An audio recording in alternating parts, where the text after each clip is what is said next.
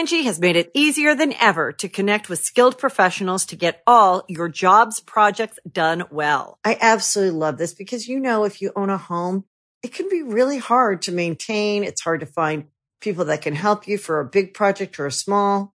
Well, whether it's in everyday maintenance and repairs or making dream projects a reality, it can be hard just to know where to start. But now all you need to do is Angi that and find a skilled local pro who will deliver the quality and expertise you need. Angi has over 20 years of home service experience and they've combined it with new tools to simplify the whole process. Bring them your project online or with the Angi app, answer a few questions and Angi can handle the rest from start to finish or help you compare quotes from multiple pros and connect instantly, which means you can take care of just about any home project in just a few taps. Because when it comes to getting the most out of your home, you can do this when you Angi that.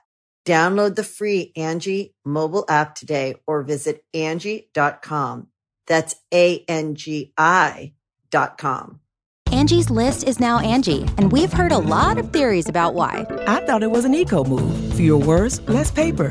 No, it was so you could say it faster. No, uh, it's to be more iconic. Must be a tech thing. But those aren't quite right. It's because now you can compare upfront prices, book a service instantly, and even get your project handled from start to finish. Sounds easy. It is, and it makes us so much more than just a list. Get started at Angi.com. That's A N G I, or download the app today. You can host the best backyard barbecue when you find a professional on Angi to make your backyard the best around. Connect with skilled professionals to get all your home projects done well. Inside to outside, repairs to renovations. Get started on the Angi app or visit Angi.com today. You can do this when you Angi that. Hey, it's me, Colin, your beloved co host of Sacred Symbols, a PlayStation podcast. I wanted to take a moment to thank you for downloading our show and for supporting us. If you like what we do, consider telling a friend or leaving us a nice review on a podcast service of your choice. And if you really like us, like really, venture on over to Patreon and subscribe to Colin's Last Stand. Doing so gains you access to the weekly Sacred Symbols supplemental podcast we call Sacred Symbols Plus. And you can also get ad free access to every standard episode of the show, like the one you're listening to right now, three days earlier than the public. Other perks include submitting your inquiries and thoughts to be used on the show, and you can even determine some of the games we record Let's Plays for. I'll be frank, Colin's Last Stand's Patreon is a bonanza of value. And hey, we have merch too, so check it out at tinyurl.com slash sacred shirts. So consider showing your support if you can or even want to. But hey, if you want to just keep listening like you are right now, that's cool too. We love you either way. Enjoy the show.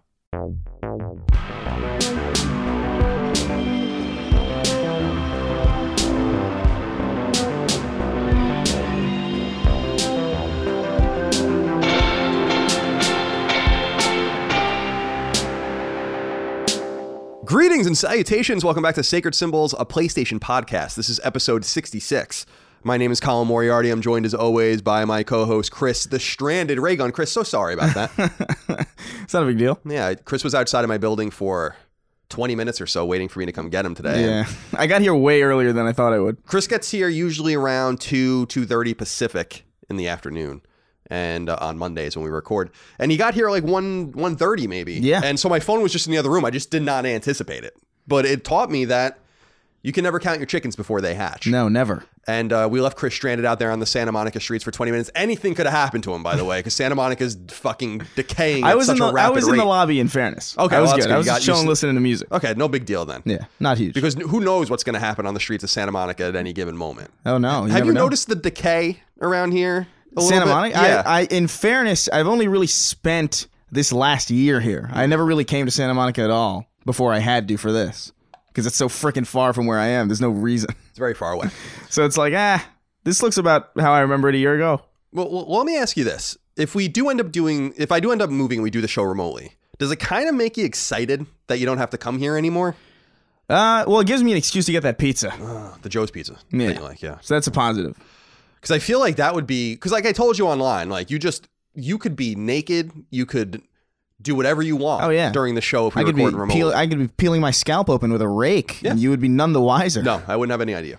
So that's just something to keep in mind. It is. I would be really excited to reclaim that time, especially because uh, I hate being in Ubers. Yeah. And I have a really hard time faking that I don't want to talk to anyone. You know, I know you put your headphones on or whatever. yeah. They always seem to find a way to penetrate that. That I usually defense, always just be like, I'm, I'm tired. I'm gonna knock out, and then you just look at and your then phone. it doesn't even matter if I knock out or not Yeah. because then they, they get it. Yeah, I, I, as I've said in the past, I use the Uber. What is it? Uber Comfort option now, Yeah. which is like you can pay a few more dollars and just tell them ahead of time to just you just don't want to talk. You can do that for free, Colin. You just I know it's awkward. I don't no. like. I don't See, like I because this is fascinating because I already am feeling like I am I am too old not to tell people exactly what I what I need. Yeah, I respect. You know what I mean? I respect. So it's that. like no, I, I don't want to talk right now. I respect your candor. Yeah. How do you feel about the fact that I'm wearing a bathing suit today? Are you wearing? Are you? Yeah. Bathing suits are just shorts. Yeah, with they patterns. are. Like they the- Yeah, they are. Like, remember when we were kids? There was more bathing suits with like the netting inside. Do Yeah. people still wear those? That, Uh, that kind of. They kind of go up your ass and in your grundle, and Grundle.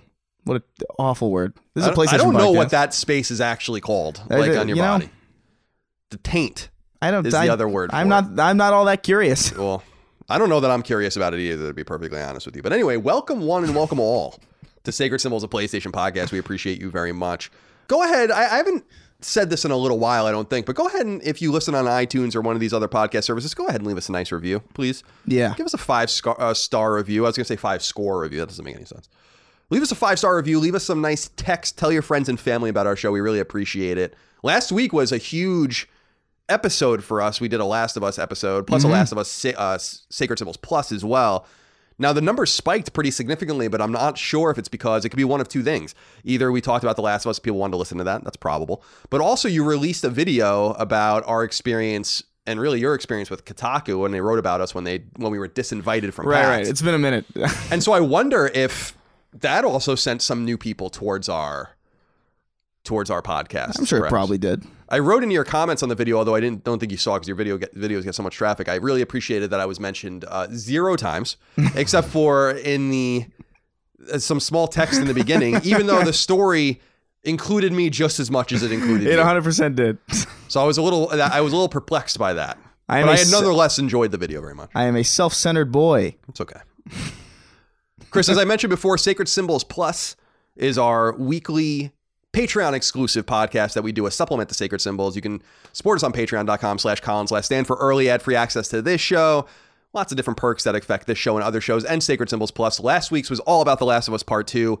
Our hopes, our dreams, our worries, our concerns, the things that make us hard, perhaps, or wet. the things that make us flaccid or dry Yeah.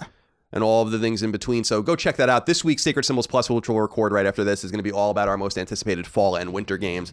Super excited to talk about those because it's actually a pretty slow winter. I It think, is.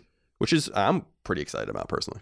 I'm, I've had enough. Actually. It's a slow winter except for that one day in October where everything comes out.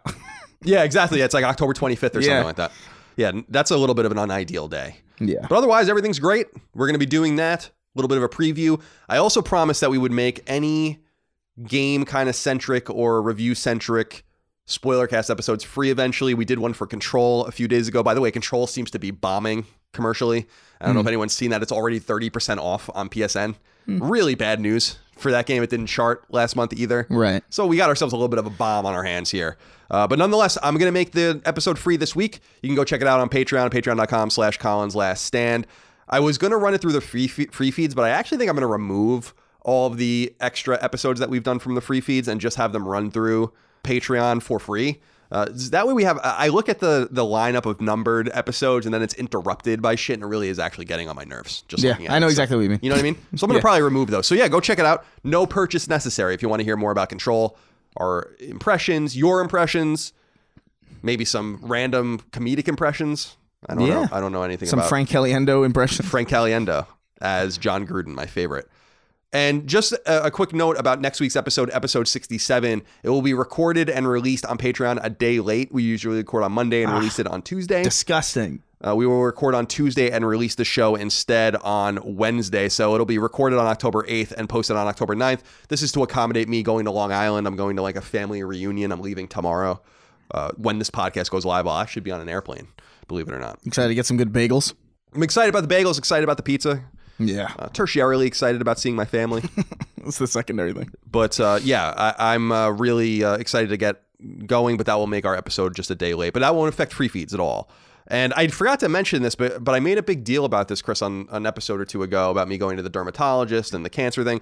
I Yeah. am cancer free. I want to report, and uh, so glad actually. I've heard from a few people that have actually made appointments to go see the doctor or have gotten their clean bill of health as well. Yeah, right. So make sure to go do that.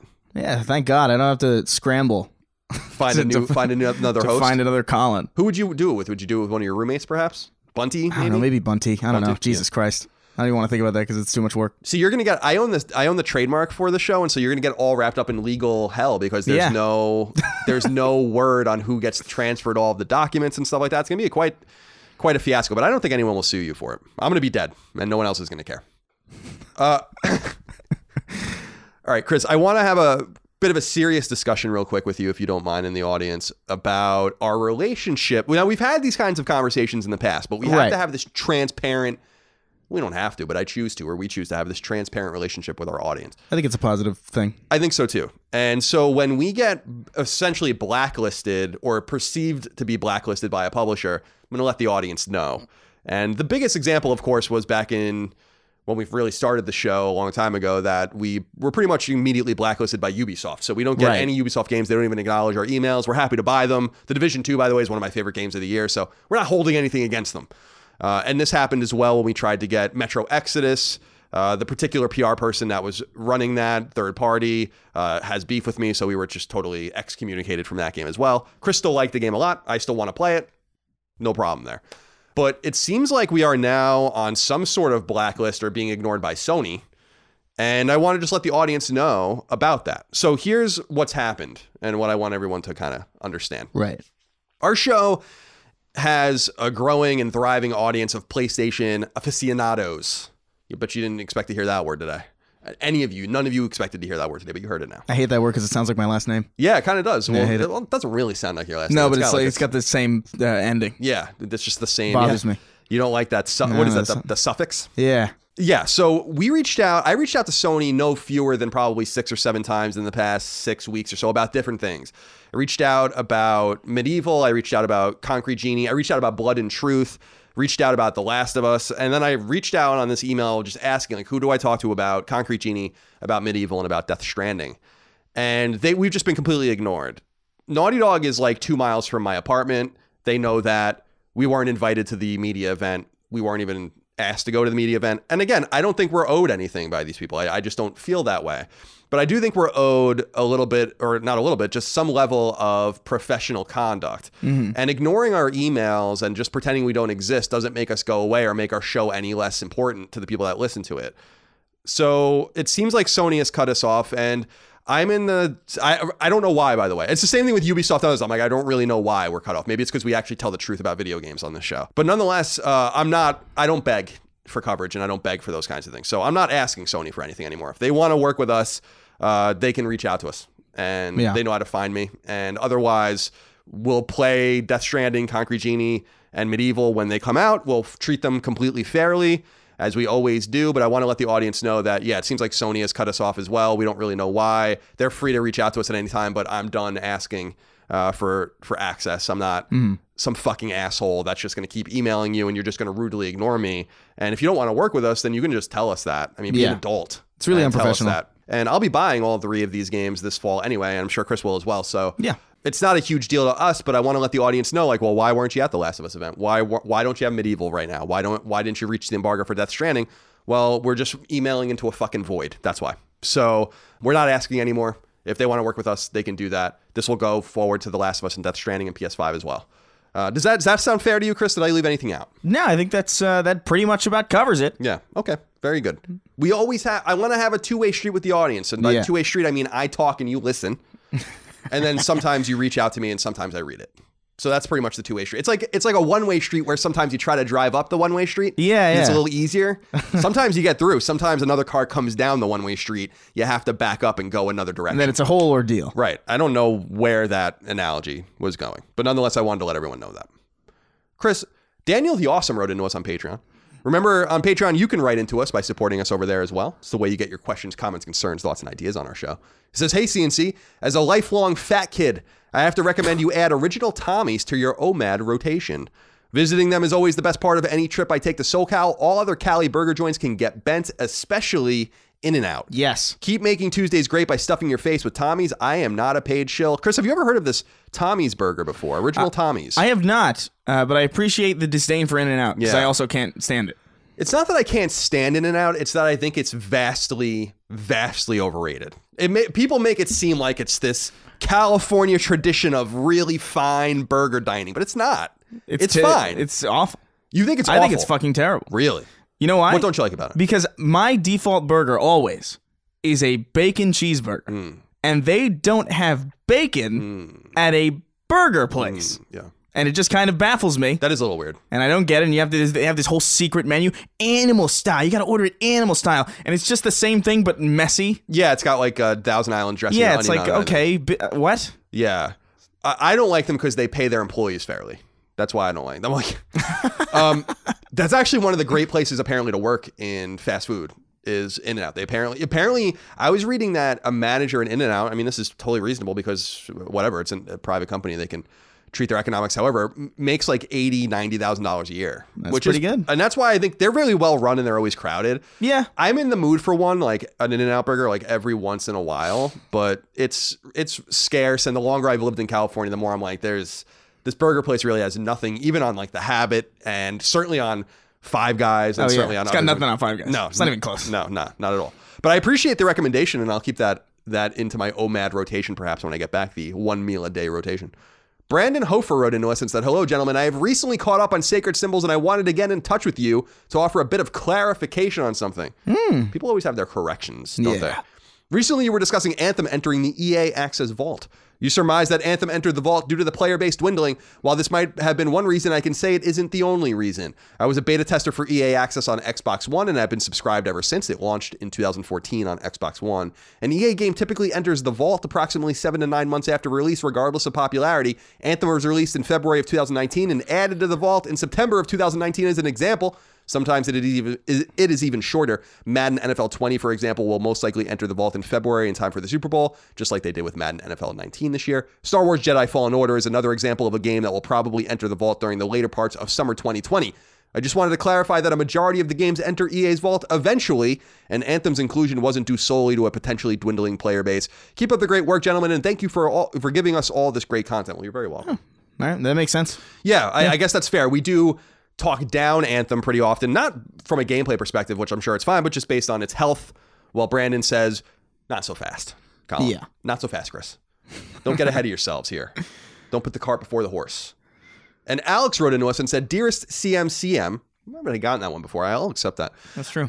I enjoy listening to your show every week, partly due to the intensely, intensely sexual chemistry of the hosts, but mostly because of the vast knowledge the two of you possess when it comes to PlayStation. That's nice. That's yeah. It's nice. It's nice to hear that. So I so imagine my surprise, my disgust.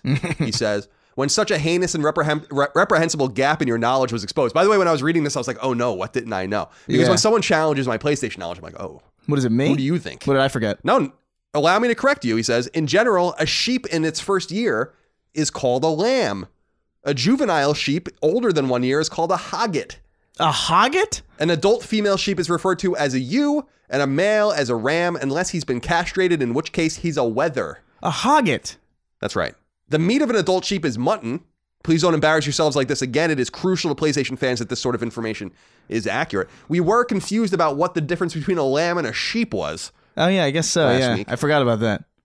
Hogget. That's disgust. That sounds sounds like a slur. Yeah, it, um, I hate that. It does a sound lot. like a, I hate every. like. I hate every single one of those words. Why is there so many words for that one animal that is, is so inconsequential in the grand scheme Yeah. of things? They're if not- lambs ran out, if Yeah. we ran out of lambs, I don't think anyone would notice. No, I don't think anyone would care. They're really lame, boring animals at the very least. I mean, at the very least, we can say that they're lame and they're boring. Yeah. Right? At the very most, I wouldn't mind there to be a sheep genocide of some sort. You know what I mean? That's fine. I mean, who cares? Right? Yeah, right. Who cares? Ooh, boo-hoo! You can't get your cotton swabs. Oh, boo, who ca- The cotton doesn't come from a sheep. Oh, cotton yeah. comes from a plant. What do you? Oh, wool. Yeah, it's wool. You can't get steel Glad wool. I corrected that, or you would have gotten. Yeah, you can't get. Now is steel wool from like a really a really buff sheep. Yeah, it's like you know, like in. Borderlands, how you have the badass enemies. It's like a badass sheep is that's where you get the steel wool from. I, I used to like to imagine that that a steel wool was just some crazy metal sheep.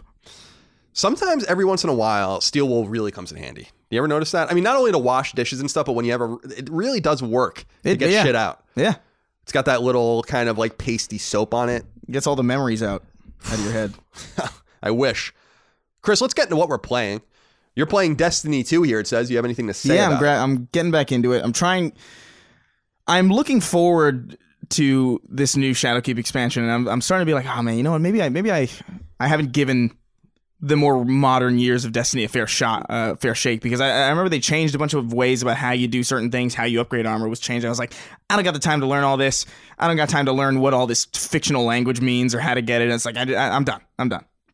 Uh, but I'm just I find myself sucked back in every time there's a new thing in it. Uh, so I'm just I'm getting back into it. It's still great. Uh, I'm learning slowly how to do everything again. Uh, but it's an enjoyable experience, and my friends are back into it, so it's that's a nice positive. Are you thing, too. playing it on PlayStation 4? Or are you I am. it on Xbox One? I am playing it on 4? PlayStation 4. Oh, look at you. Isn't and, I, nice? and they also because they enabled cross saves, I can uh, go back and forth. See, So that's very sick. nice. Isn't it's that nice? real nice. Yeah. That's really nice. I like that. That helps uh, really keep me focused too, because I had all these characters and different progressions. Oh, this one's done with the campaign. This one's done with this expansion, but not that one. It was a mess. Very confusing. Yeah, it made it really hard. Yeah. But now yeah, I'm, I'm like- afraid if people are going to use the cross save functionality or the cross progress functionality and accidentally overwrite shit, it's probably a danger, right?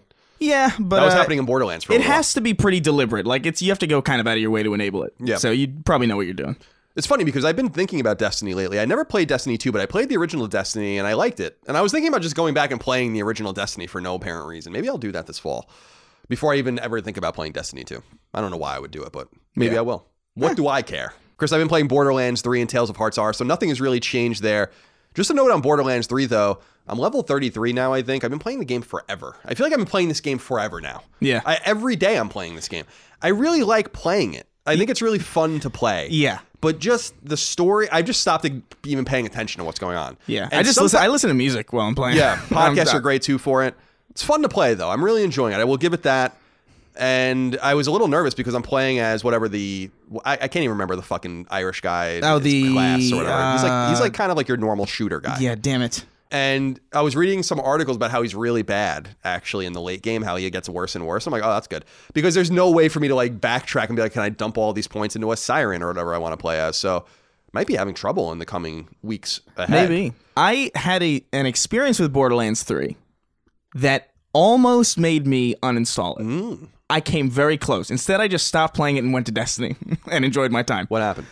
I hit this boss, and I'm sure you've probably hit it already because you're a way higher level than me, I, I believe, at this point. It's this boss, the, the Goliath thing, and you have to you you whittle its shields down all the way down. It takes forever. You take its shield, its health down all the way, and then it regenerates it and gets a new name. Yeah, it's like a new And then it yeah. does that like five fucking times, Yeah, and I was like, this is boring and a waste of my time, and it's not funny. Right. And I got so mad that I just stopped playing it. I know the exact boss fight you're talking about. It's funny because those enemies, I think, a little later on come out and you have to basically train yourself to shoot them in the chest because if you keep shooting them in the head, they just keep spawning into these more and more powerful Goliath Yeah. type enemies. It's a cool idea, but that boss fight was really. I understand what they were doing because it's like those old school. Like platformer boss fights where it's like Yeah, or yeah. Castlevania where there's like five forms of the of the last Yeah, boss. and it's also a joke. It's like a tongue in cheek, like, "Oh, isn't this? Uh, ha, ha, he keeps rege- regenerating or whatever."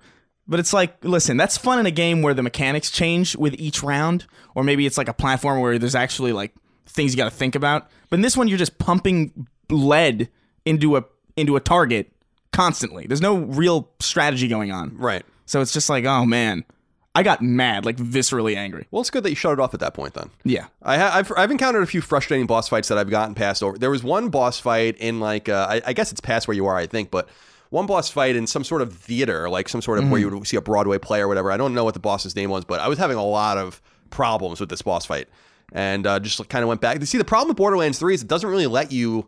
First of all, bosses seem to scale and. It doesn't really let you level because when you go back to old places or you're like you're level 30 and you're fighting enemies that are level 25, you don't get any experience for beating them. Yeah. And I don't like I don't like that shit. I, I think you need to deal with the experience economy a little more cleverly than that. You should be able to go back and fight old enemies and get the same amount of experience from them that you used to. I don't I don't like just make the scale much much bigger when Yeah. you're leveling up and, and let it be treated on the back end like that. That's what annoys me because then I'm running through these areas and I want to fight these enemies, but then I'm they're like giving me no experience or like literally one or two experience points. I'm like, well, I want to fight you, but there's really no reason. Yeah, for you're to be just here. wasting ammo Yeah, for very exact- little reason. So there's a little bit of a balance problem with the game, but I, I gotta say, like this, there are story moments where I'm like, I'm not paying attention anymore. But you gotta let the story go and like these people talk, and I walk away and go to the bed, and they're like still. I'm like, shut the fuck up! Like, just let the next thing pop up. It does never stop. It, the story gets progressively worse. I did notice that because early on I was like, ah, the writing's fine. Makes no difference to me. This is just like Borderlands 2 to me. But then it just gets way like indulgent, Yeah, and it's just like, all right, I do I really have to listen to this? it's a good way of putting it. I also have to admit that with these re- repeatable bounty hunts that I've I did a few of them like five times before realizing that they were just respawning endlessly. I was like, uh, I think the game needs to communicate a little bit better some of these things too.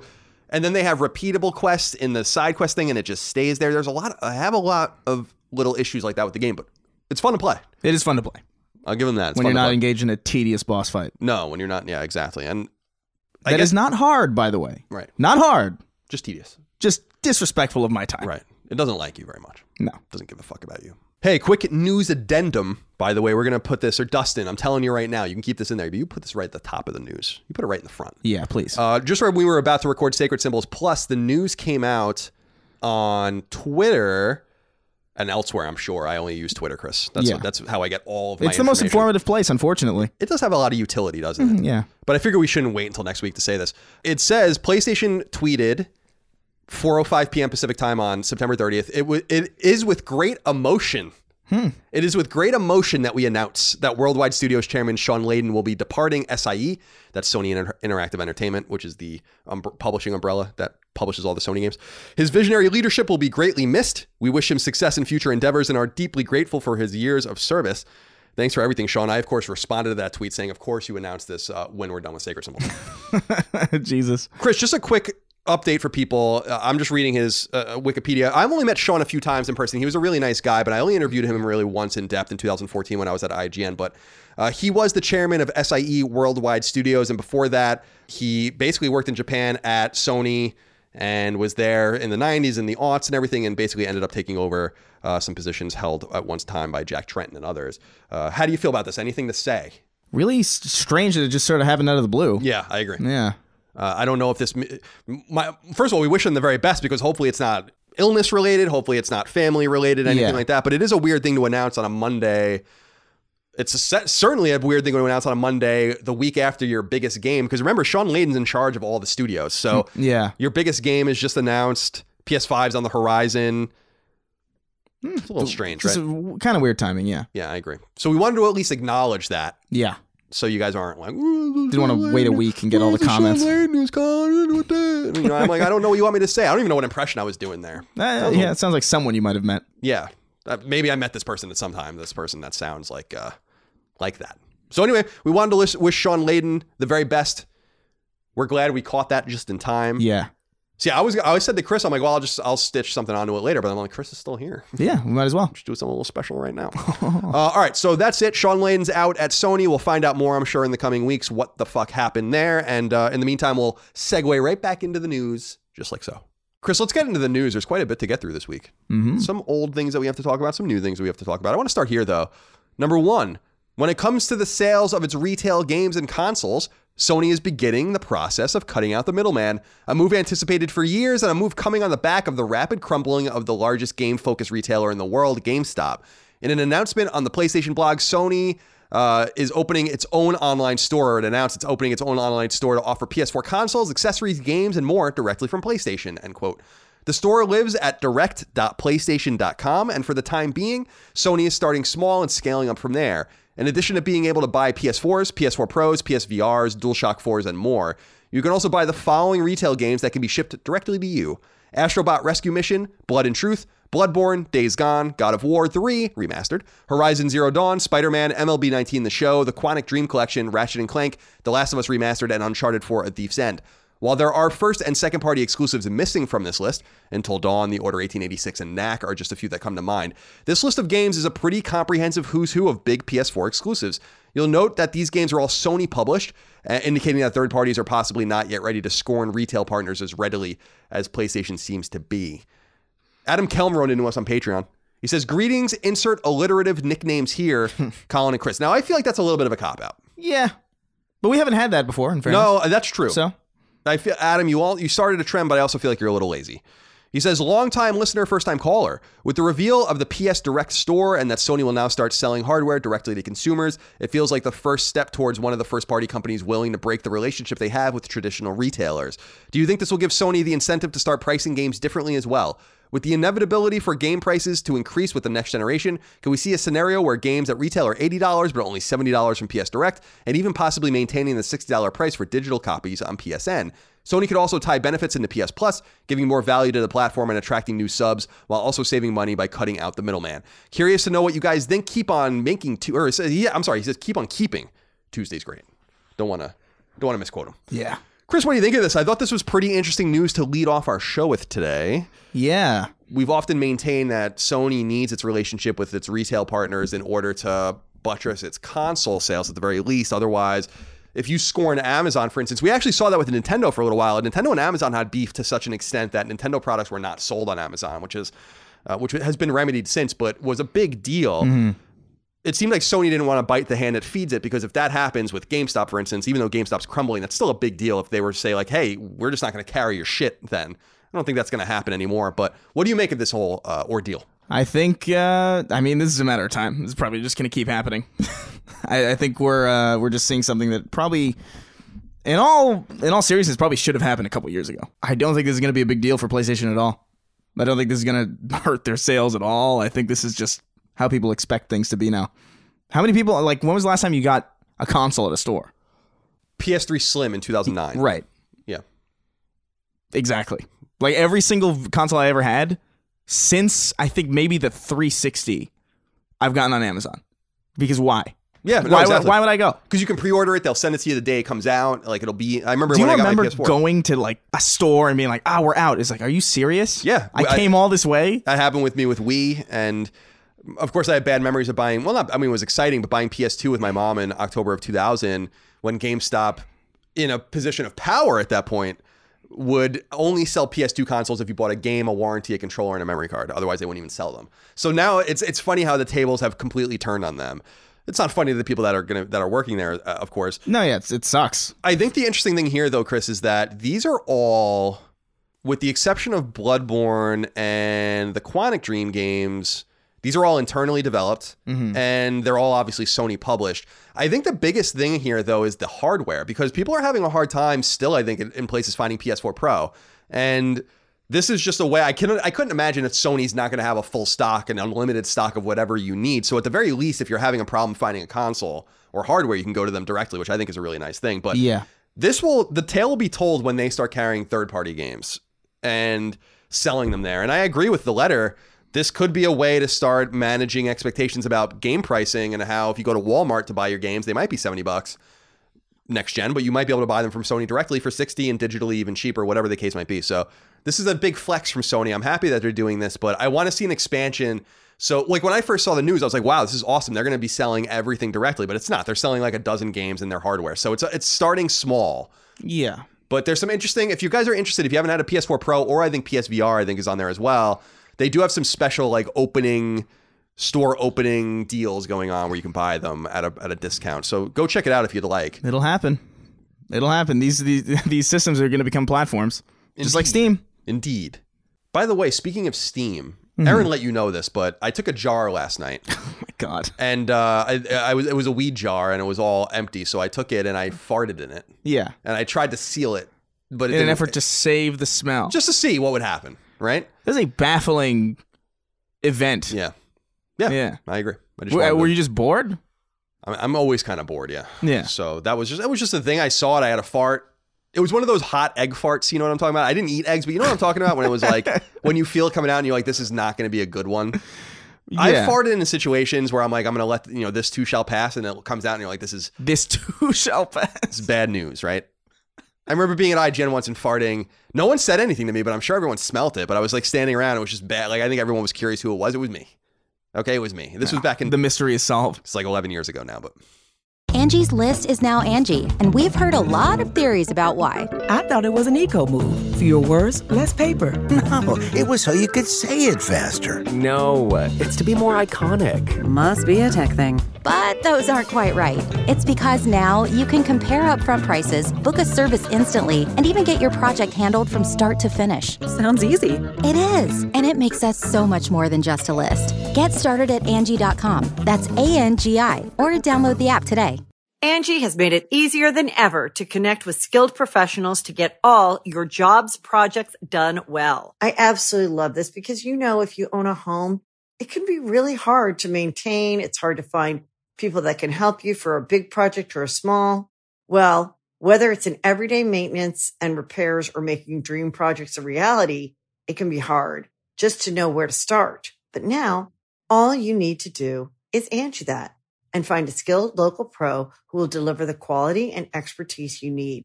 Angi has over 20 years of home service experience and they've combined it with new tools to simplify the whole process.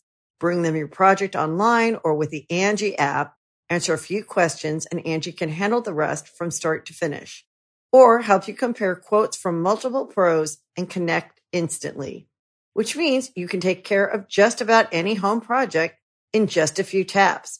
Because when it comes to getting the most out of your home, you can do this when you Angi that. Download the free Angi mobile app today or visit Angi.com. That's A-N-G-I dot com. Number two, Death Stranding has gone gold, meaning that Kojima Productions has finished core development and that the game is ready to be submitted for certification and publishing. Word comes by way of creator Hideo Kojima's Twitter account, where he notes that the studio was only founded three years and nine months ago and it's already done with its first game. Interestingly, he thanks Guerrilla in addition to Sony and his own team, which makes some sense considering the game is running on Sony's Guerrilla created proprietary engine Decima.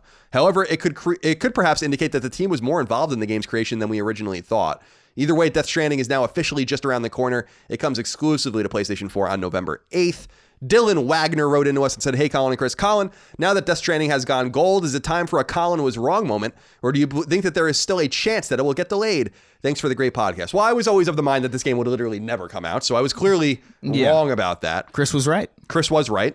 Uh, indeed, I'm really interested in their incessant mentions of Guerrilla in in the development of this game. They're always mentioning Guerrilla, and they mention it in the Gone Gold statement. Is it possible that Guerrilla, outside of Decima and managing the engine and documenting the engine and stuff, is it possible that they worked on this game too? That's what I'm most I think interested it's in. possible. Yeah. It is an open world, which is relatively new for Kojima. Not in, not entirely because uh, obviously uh, MGS5 was semi kind of open worldish. Right. But I would assume that because it's such a new engine and because Guerrilla has experience working with open worlds, obviously, that there was probably some level of collaboration, even even if it was like maybe as minor as id's work on Rage. Yeah, it could be. Yeah, that makes sense. I, I just found that really curious because I was like, why do they keep mentioning Guerrilla? Like other studios also use Decima. You don't hear mm-hmm, yeah. Guerrilla being mentioned all the time. So I, I- found that pretty interesting. But congratulations to the team. I guess I was wrong. And no, I don't think it's going to get delayed. Once the, ga- the game has gone gold, Yeah. they have the, ga- the gold master. It's going to be submitted. No, the game will come out on time. So November 8th, 2020. Look at that. Alex Bolton wrote into us and said, Do you guys see the Strand game genre taking off in the future? With such a connected world we live in now, it only seems to make sense to bring that into every facet of a game. I think Death Stranding may be awful, but it may push a new genre into the forefront with its heavily connected world. PUBG was awful at first too, and look at the hit genre it created. What do you think about this? About I don't the under- Strand game. What is that? What does that mean? I've not heard anyone talk about this at length, but my assumption is is that the game Death we don't really know what Death Stranding is. So we have to say that from Mm-hmm. that perspective. We still don't really understand it. And I think that's obviously intentional at this point. But it seems what he's saying in the Strand game about everything that happens in the game affects everything else and everyone's experience affects everyone else's experience and it does seem I agree that it does seem like they're make they're trying to make something new. And now I don't know if this is going to be a genre because I don't think it's going to be even easily definable. It's not like battle royale. That's an easy thing to understand what they were doing, and that is kind of a take on just you know deathmatch and regular things that people were playing in yeah. shooters for decades. So I don't know that we're going to get like a strand type game. That is what the stranding and stranding I think means is the strands that connect everything to each other. Yeah. I don't know that you're going to see that as a genre. It seems like kind of complicated, and I, I I think that this is going to be a smash commercial success. This game, but I'm not convinced that this is going to be a critical success the way Spider-Man or God of War were. And so there might be some apprehension from that point of view too. Maybe it's not going to be very good. I don't know. Yeah, I uh, I have no idea. I'm intrigued in every facet of my being about this game. I have no idea what it is. I have no idea if I'm going to like it at all. It looks like I might hate it, but I want to play it, so it's doing something right. Yeah, I'm definitely going to play it. I'm definitely. I mean, first of all, we're a PlayStation podcast. We really should be playing all the PlayStation exclusives, but I'm just just curious. Yeah, of course. I'm I'm morbidly curious about what this game is at this point. Like I have an intense curiosity, and actually, the it's funny because the gameplay they released from TGS is all in Japanese, and they're talking over it in Japanese. So we don't have. I'm sure that they have people have translated, and there might even be English kind of mirrors of that. But even looking at it, I'm like, it was just more confusing. Like I don't know what the fuck is going on here. So I gotta admit that that that deepened my intrigue ever mm-hmm. so slightly. Yeah. But still, Death Stranding comes out in November. It is gone. Gold. Brian Searett also wrote into us and he said, Hey, Cheesy Gordita Colin and Crunchwrap Chris. Okay. See, I can I can deal with that. I'm really excited for Death Stranding, but I know it's not grabbing everyone's attention the same way as it is mine. I do believe there is more to the game than we've been shown in gameplay demos, though I'm willing to eat crow if there isn't. And it may be my most anticipated game this year, if not for the RE2 remake. Have you ever been very excited for a game that many or even most other people don't seem to care for? Thanks for all the amazing content you guys produce and keep the five guys coming. Well, we will. It'll go in one hole and directly out the other. Chris, is there a game that so Death Stranding is a game that a lot of people are excited for, but I'm actually kind of pleased to see the level of skepticism that people Yeah. have for this game. I'm actually happy about that. Didn't expect it because people love Kojima so much that they really blind themselves to the many errors in, in his games, and I, I think that Metal Gear Solid 5, frankly, is a decent example of that. But with Death Stranding, it seems like there is just as much apprehension as there is excitement about the game. As- long as you like go off of the comment, rather don't read the comments on the videos where everyone loves it, but read elsewhere. Is there a game like this for you where you were really excited about it, but people weren't? Because I, I kind of do feel bad for the people that are excited about Death Stranding because there's just so much skepticism about it. It's kind of sad. I don't know. I think uh what I can't think of anything that I've been excited about. That pe- maybe Crash Team Racing is like the most niche thing. Yeah, You know? I think that that's a good example of a game that, well, we were doing the show when that was announced, and obviously when it came out, and then obviously when it sold many millions of copies. And I was a naysayer on that game. I'm like, who the fuck wants this game? This game's not going to sell. And then I was completely wrong about it. Yeah. So, so maybe that's a good example of it, actually. Yeah, that's probably the best one Yeah. that I could think of. I'm gonna go like right now with that game, and we'll talk about it in Sacred Symbols Plus. But that game, Concrete Genie, mm-hmm. uh, I'm I'm excited about it. I think it looks cool. I think it's gonna bomb commercially. I don't think anyone's gonna play it, but I think it looks really cool, and and I'm excited about it. I don't see anyone else really talking about it. This is the the important thing to keep in mind with game fandom, though, Chris. I think is who gives a shit, right? Like what if if everyone, for instance, Death Stranding, right? If everyone hates Death Stranding, but you like it, then who cares? Yeah. Like there are people that really like Metal Gear Survive, for instance, right? And I can believe it because I think it, I think it kind of scratched certain parts of, of of my own brain and my the way I play games. Mm-hmm. But does do does everyone hating on Metal Gear Survive really affect it being a good game to you? Like, does it really matter? Th- those are the things people have to keep in mind. It doesn't matter. Yeah. doesn't matter what I say, right? Doesn't who matter what cares? Chris says. Who cares what anyone says? Go play your games. Go be nerdy and play your games. Chris, number, let's see what, we're on number three now. The Last of Us Part 2 won't have multiplayer. According to developer Naughty Dog, a somewhat surprising piece of news considering how beloved the original The Last of Us' multiplayer mode called Factions was. However, due to fan outcry, Naughty Dog released a statement confirming the unfortunate news of no faction in Part 2, but coming forth with an even bigger piece of news. There will seemingly be a standalone The Last of Us multiplayer centric experience at some point after Part 2 launches. Naughty Dog's statement reads as such, quote, we wanted to address multiplayer in The Last of Us Part 2. As we've stated, the single player campaign is far and away the most ambitious project Naughty Dog has ever undertaken. Likewise, as development began on the evolution of our factions mode from The Last of Us Part 1, the vision of the team grew beyond an additional mode that, be- that could be included with our enormous single player campaign. Wanting to support both versions, we made the difficult choice to, the, to that The Last of Us Part 2 would not include an online mode. However, you will eventually experience the fruits of our team's online ambition, but not part as part of The Last of Us Part 2. When and where it will be realized is still to be determined, but rest assured we are as big a fan of factions as the rest of our community and are excited to share more when it's ready. End quote. Nolan Potter wrote into us. Nolan Potter. He says, Hello, Outcast Colin and Clicker Chris. What do you guys think of Druckmann's tweet regarding factions in The Last of Us Part 2? Should we be looking forward to a multiplayer only game set in this amazing universe? Personally, I think Naughty Dog could revolutionize the genre, but we are already so inundated with multiplayer shooters that I can't help but think their talents are better served elsewhere. Thoughts? What do you think of this, Chris? This is pretty interesting. I think it's cool. I think I also think it's cool. it reminds me of uh, what CD Projekt Red was doing with uh, Cyberpunk? Cyberpunk. Yeah. They seem to be splitting the efforts, be like, okay, listen, we're just going to focus on the story until that's done and hammered away, and then we'll, you know, hammer out this separate thing that is still connected to the to the game, but like kind of not. Right. It's it's cool. I like that. I'm actually pretty excited. They really inadvertently announced a third Last of Us game. I don't know if it was inadvertent, but it, it seemed to have gone over a lot of people's heads in that respect. Yeah. They announced a, a new Last of Us game that's going to be totally separate from part two, which is a little bit different from Cyberpunk, I think, because I think that eventually you'll get multiplayer wrapped Right, into right. Cyberpunk. What they're saying here is that it is the same spirit, though. But what they're saying here is that like this is going to be a separate game. And what's interesting about this is that people I've talked to at Sony over the past year or year and a half uh, that are in the know have stressed that Sony, and I've said this on the show, that Sony wants to stress second and third party multiplayer games. Now, this would be a first party multiplayer game. It could be a second party multiplayer game. They might be able to farm it out actually once they design it. But this seems to fit the criteria. There's an interesting quote here at the end that I think is going over people's heads a little bit too. And I don't mean that as an insult. People are just not thinking about it. Um, what it says at the end is when and where it will be realized is still to be determined. Yeah. PS5, right? When and where it will be determined. Well, they're a Sony owned studio. It can only appear on a PlayStation platform. The where, I think, is really interesting. Yeah. So I think that's one thing. Uh, and rest assured, we are as big a fan of factions as the rest of the community and are excited to share more. So, factions is the multiplayer mode.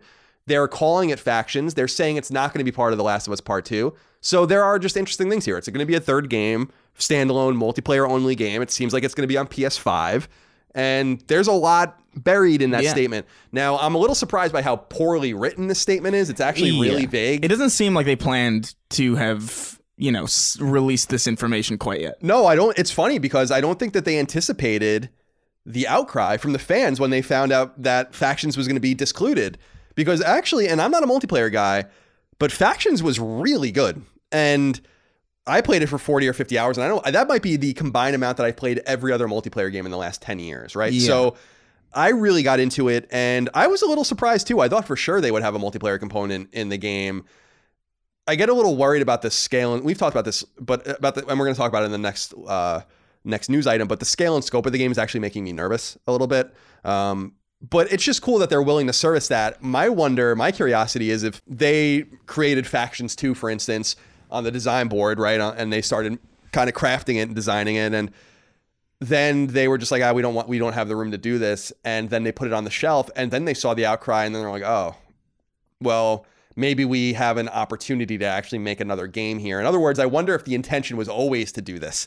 I bet you it wasn't. So that's the other thing. I bet you that this was something that was slowly calcifying as they were moving forward through development. Because factions, as I recall, came together really late as well. Yeah.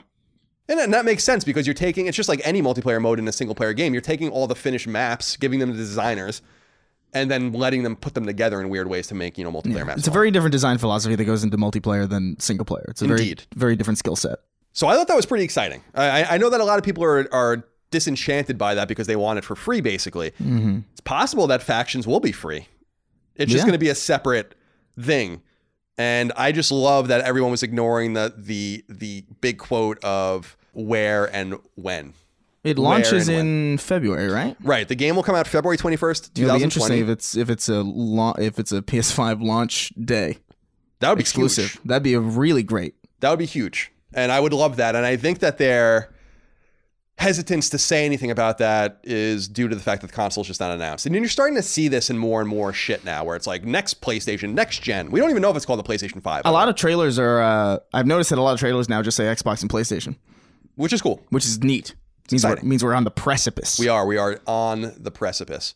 Brent Liquist wrote into us and said, Hey, fellas, Neil Druckmann tweeted that you don't actually have to kill the dogs in The Last of Us. Did you see this? I did. I didn't know.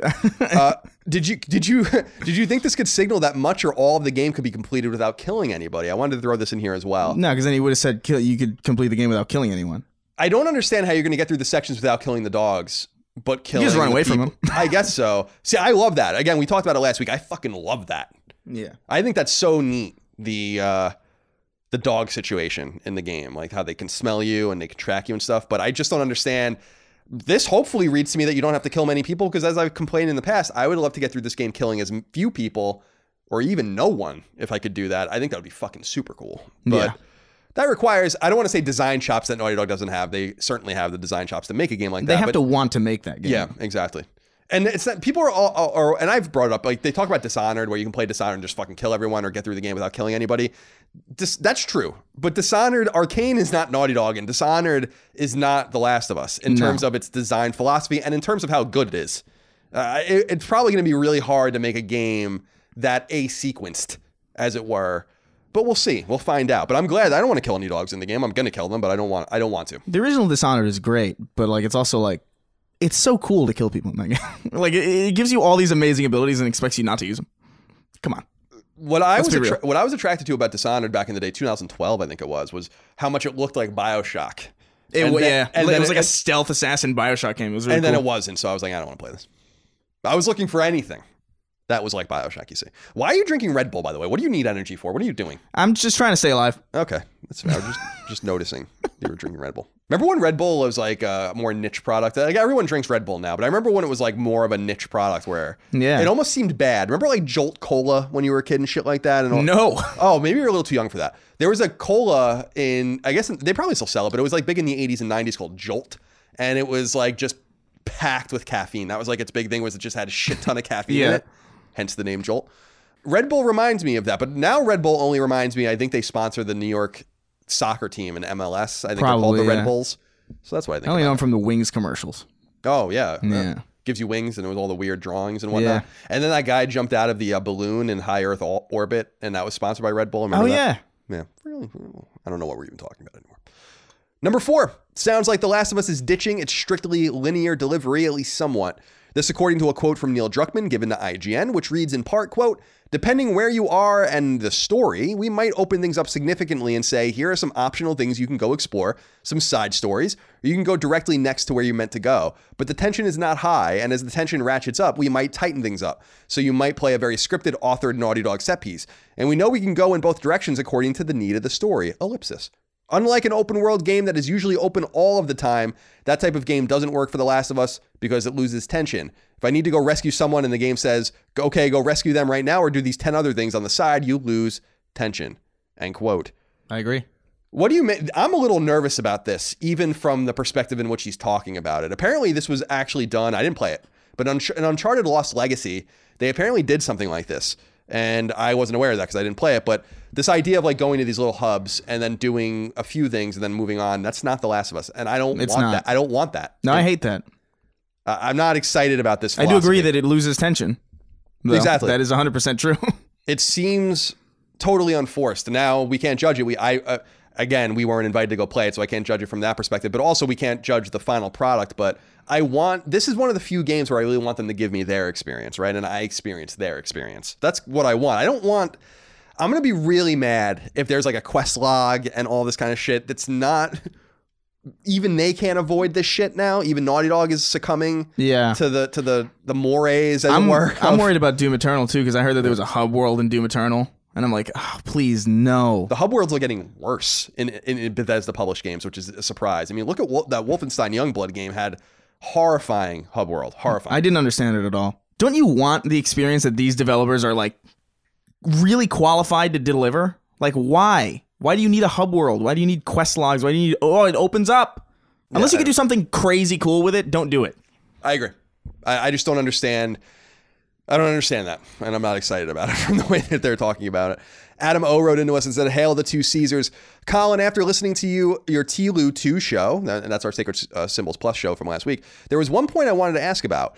With religious zealots being a big faction in the game and a hyper-violent militia group put in put in, do you think games media will focus on this as a negative in Naughty Dog's new game?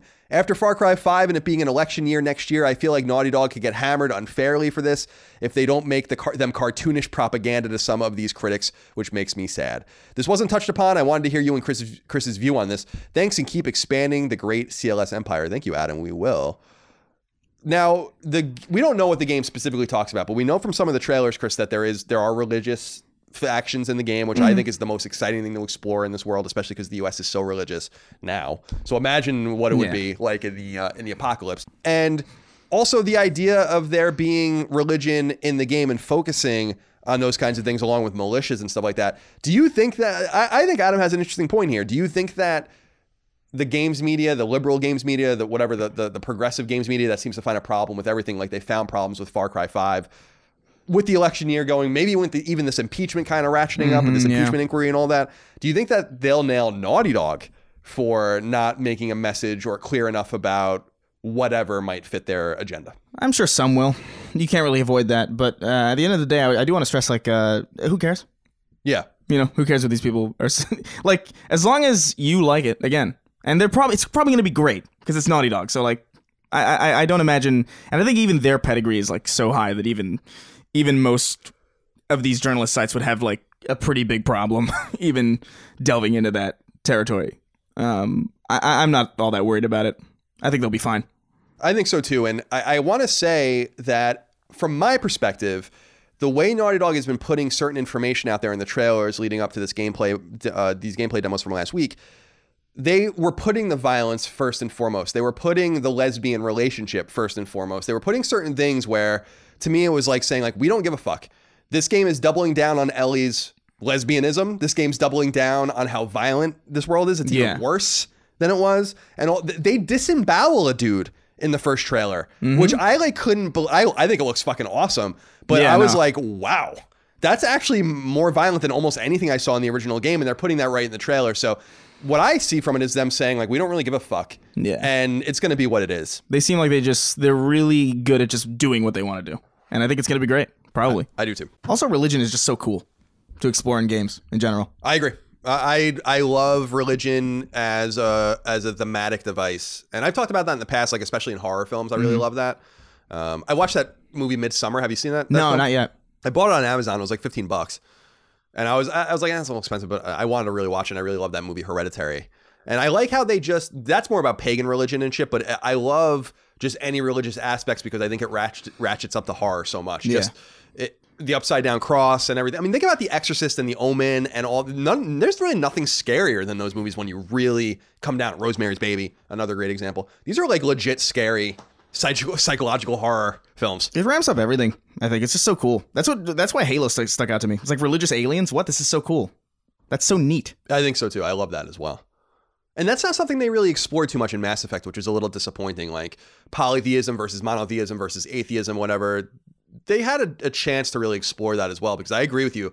They do explore this in Halo, and and it would be cool to see more of that because you would assume other creatures would have some sort of belief system. right? Yeah. It's weird that they don't. Yeah. It's kind of jarring that they don't. That's what I loved about Battlestar Galactica too. I mean, that was all about religion as well, Yeah. and even machines finding religion and stuff, which I thought was pretty neat. That's cool. Anthony Gigi wrote in and said, Hello, Colin and Chris. I'm kicking myself that I didn't ask this question on Sacred Symbols Plus last week, but with the talk of how violent The Last of Us 2 is shaping up to be, what are the chances it can get an AO rating from the ESRB? Manhunt 2 was originally rated as AO for its executions of enemies, and that was a PS2 game. This could be detrimental to the entire tone and vision that Naughty Dog is trying to convey. Is the rating a possibility, or is it extreme violence just the norm in today's society, and the ESRB won't give it a second thought? There's no way this there's a zero percent chance this game's going to be AO because by Sony's own modern rubric of game releases, they would not even be allowed to sell it on PlayStation, and they would have to make an exception for their own game, which I'm sure they would do. But they wouldn't be able to sell it in stores, and it wouldn't be at Walmart, it wouldn't be at GameStop, Target, any of those kinds of things. So there's no way. There's zero percent chance that they would let that happen. There's a possibility the SRB kicks it back to them and says this is an AO rated game, but then they would have to edit those things out. Yeah, I I'm not that worried about it. You can you can chainsaw people in half very viscerally in Gears of War Five, and Right. it's it's it's fine. I, I I really doubt it. Yeah, I wouldn't be worried about it too. AO, those games can be AO. Those games can be sold on. those games can be sold on Steam, I think, and on obviously on independent platforms on PC. But the big three don't let those games be sold. I actually think that sucks. I think they should allow AO games to be sold. I think there should be a adult only marketplace for pornographic games and all those kinds of games. I think that's perfectly fine. And I think Sony's really going to be up against it with PSVR in the coming years with that because the, the pornographic experiences on VR are going to be so enticing that their audience is going to start asking why they can't play them Probably. so, or experience them. So I think that they do have to overcome this uh, Puritan, puritanical stance. But for the time being, uh, there's a zero percent chance of that happening. And, and I remember the Manhunt controversy, but I don't think Manhunt Two was rated AO. I, I don't. I think that it ended up being rated M because they took some stuff out of it. And Manhunt 2 was banned in certain countries. I don't think they released it in Australia. I think it was released in some Central European Yeah, countries yeah. as well. It also wasn't very good. Didn't Australia ban Grand Theft Auto Five initially? I think so. I remember something like yeah. that. They're they're really puritanical down there, which is interesting because they have such a from the outside they have a, a progressive slant. I guess that's not true. They also have like a really rough exterior. Yeah. you know, like they're, they're some of the rude, not like rude in like a bad way. You know, like rude in like a New York kind of way. Like a really, like they're really blunt and they they curse all the time. they got those big Bowie knives. Yeah, and it's like, yeah, those Bowie. knives. All right. Number five. What is PlayStation Assist? Well, if a new patent filed by Sony is any indication, it's a way for you to get immediate in game help using both your PSN connected console on TV and your handheld device like a smartphone or tablet. The filing for a patent was submitted just a few days ago, and its abstract is somewhat gibberish laden, but here's the rub. You can vocalize your need for help in a game, and you can be helped instantaneously, as opposed to having to scrub through GameFAQs or YouTube. Website Push Square describes it as, quote, effectively functioning like Alexa for PlayStation 4 games. The examples shown include Horizon Zero Dawn, where you could ask the game for nearby health replenishing items, and these would be then marked on the in game map. There's also a Skyrim related example, where the assistant explains how to obtain certain loot, end quote. So you guys can go read the patent. It's, it's public. You can go check it out. It was filed just a few days ago from when we were recording this.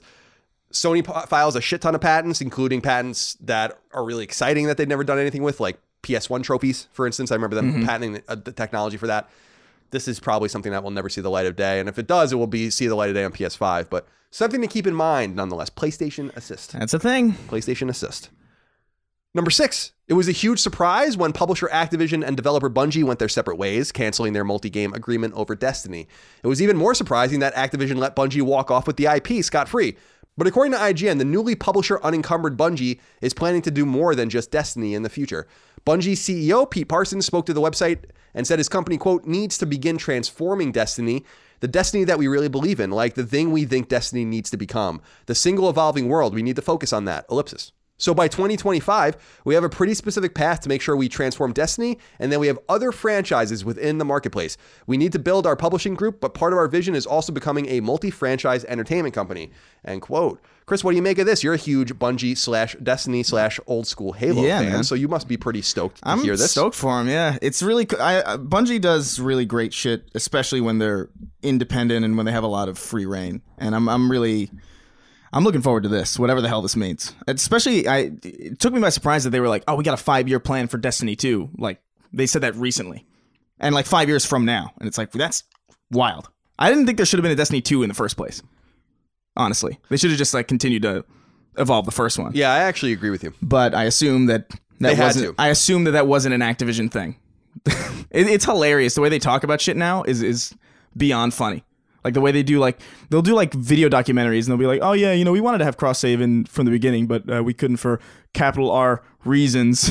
and it's like, oh my god, I, I'm I'm excited. Whatever the hell this means. Hopefully, this means a new marathon, like a single player focused, like tertiary kind of project. That would be cool. Do they That'd own the. Mar- Marathon IP? I think they do. Yeah. I think so. Wasn't there word like a while ago? No, that's System Shock. I think I might be confusing it with, but Marathon has never been re-released. I don't think in modern eras. No, it, it was it- they. There was a Xbox Live Arcade version of it uh, that you could play, but it was still like you know the original. It would be cool to see a, a modern single player focused Bungie game. That'd be that'd be sick. We'll see. I mean, congratulations to them. They also have that dark Chinese money, so they can They do whatever do. they, they, they would do whatever they want with it. Number seven, the NPD Group has released a list of the top 10 best selling PS4 exclusives, as well as a list of the top 10 best selling games overall on PlayStation 4 deep in its life cycle. When talking about overall game sales, these are the top 10 best selling games on PS4, exclusive or otherwise. Grand Theft Auto 5, Red Dead Redemption 2, Call of Duty World War II, Call of Duty Black Ops 4, Call of Duty Black Ops 3, Spider Man, Call of Duty Infinite Warfare, God of War, NBA 2K18, and Battlefield 1. When it comes to games you can only play on PlayStation 4, however, these are the top 10 best selling games Spider Man, God of War, Horizon Zero Dawn, Uncharted 4 A Thief's End, Bloodborne, Days Gone, Infamous Second Son, MLB 17 The Show, MLB 19 The Show, and MLB 18 The Show. A lot of shows. So this was interesting to me for multiple reasons. First of all, Days Gone, big commercial success. So you're definitely going to see a sequel out of that, although I think we've known that for a while. Spider Man, the best selling exclusive game, so no wonder they bought Insomniac. And then Uncharted 4 buried somewhat at number four. I thought that that was pretty interesting because that was a huge release, a Naughty Dog release. But it's cool to see Bloodborne on the list. I think you're going to see Bloodborne 2 and uh, other things in the born or in the uh, what do you want to say Souls type series coming to PS4, and then the show. I mean, just keeps on trucking, and uh, I'm sure MLB 20 will be on this list before long as well next year. So, congratulations to Sony for those big successful numbers. Great games all. Yeah, crazy. Number eight, website SegmentNext encountered a couple of new trademark filings by publisher 2K Games, filings that indicate that more Mafia games are coming. One trademark is only for a game called Mafia, filed on August 2nd, while the other is for Mafia 2, filed the same day. The Mafia 2 filing, along with its related logo, is a dead giveaway of what it is a re release or remaster of some sort of Mafia 2, which launched on PS3 and elsewhere back in 2010, developed by the now defunct 2K Czech. The prior Mafia filing is unclear, though. It could be for the original Mafia game, launched in 2002 on PS2 and elsewhere, also by 2K Czech, though they were then known as Illusion Softworks. It could also be the next Mafia game, which will be maybe simply called Mafia. The last Mafia game, Mafia 3, came out back in 2016, and Hangar 13 has been publicly dormant since then. With four global teams now, it's safe to assume that Hangar 13 is working on multi- multiple Mafia projects all at once. Now, it's almost certain now that we see this that they're working on a mafia game. These are also the guys that may be working on Bioshock as well. Yeah. And I saw a logo of theirs that I hadn't seen of Hangar 13s that shows the four different studios around the world. So 2K is doubling down on these guys, and uh, we'll see what happens. But are you a Mafia fan? Do you like the Mafia games? I never finished any of them, but I remember playing them briefly and enjoying every time that I would play them. Weird. I don't, I don't know. I, I don't remember the original Mafia or if I played it, but Mafia 2 was one of the last guides I ever wrote, strategy guides. And Mafia 2 was good. It was good. It was a little ha- like it was in development forever. First of all, I think hmm. it took like eight years or something for that game to actually come out, which is ridiculous, or seven years. What I remember about it is that there were Playboy magazines in it, and Yeah. I was writing the strategy guide at IGN, and so I was playing it at my desk. And you got to get like screenshots of all this stuff, and it was just so fucking awkward to have like these girls' titties on the screen, basically. but that game was a little. Uh, you could tell that that was like a little bit like the Getaway, that old PS2 game, in the sense that it had this this world, but it wasn't really worth exploring. It was just kind of getting you beat to beat. Yeah. Mafia 3 was really impressive from a storytelling perspective, but again, this world that was kind of big but and bloated but pretty empty. I remember feeling like Mafia 2 th- something about the tone about the the like that old American kind of vibe and like the architecture really really stuck with me for some reason. Like I I vividly remember that map even though I didn't really explore it much. Some of I like old American shit. Yeah, It's I, cool. I love. I mean, mafioso stuff from the 50s and 60s Yeah. and even earlier than that is, is back to prohibition is is excellent. Uh, we we I just watched uh, Goodfellas for the fucking millionth time because uh, we did a knockback on it. So that's a great movie. That's mafia like if you guys want to check that out. But Mafia 3 was really impressive. I loved how it dealt with racism, it dealt with the Vietnam War, it dealt with I love how the protagonist was black because you always expect to play like an, an Italian guy or something like that in these Yeah. games and it, not a black guy working for the mob, which I thought was was and other illicit outfits. Yeah, really Uh, cool. yeah, so I thought did that, that was happen pretty neat. also by the way. I'm sorry? Which did happen also by the Yes, way. of course. Hilarious. Of course. It did. I can never be made because I'm half Irish and half Italian, unfortunately. Damn. You know, that's one dream down the down the drain for me. you can host the best backyard barbecue. When you find a professional on Angi to make your backyard the best around.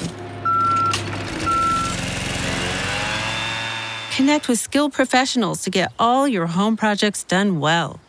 Inside to outside, repairs to renovations.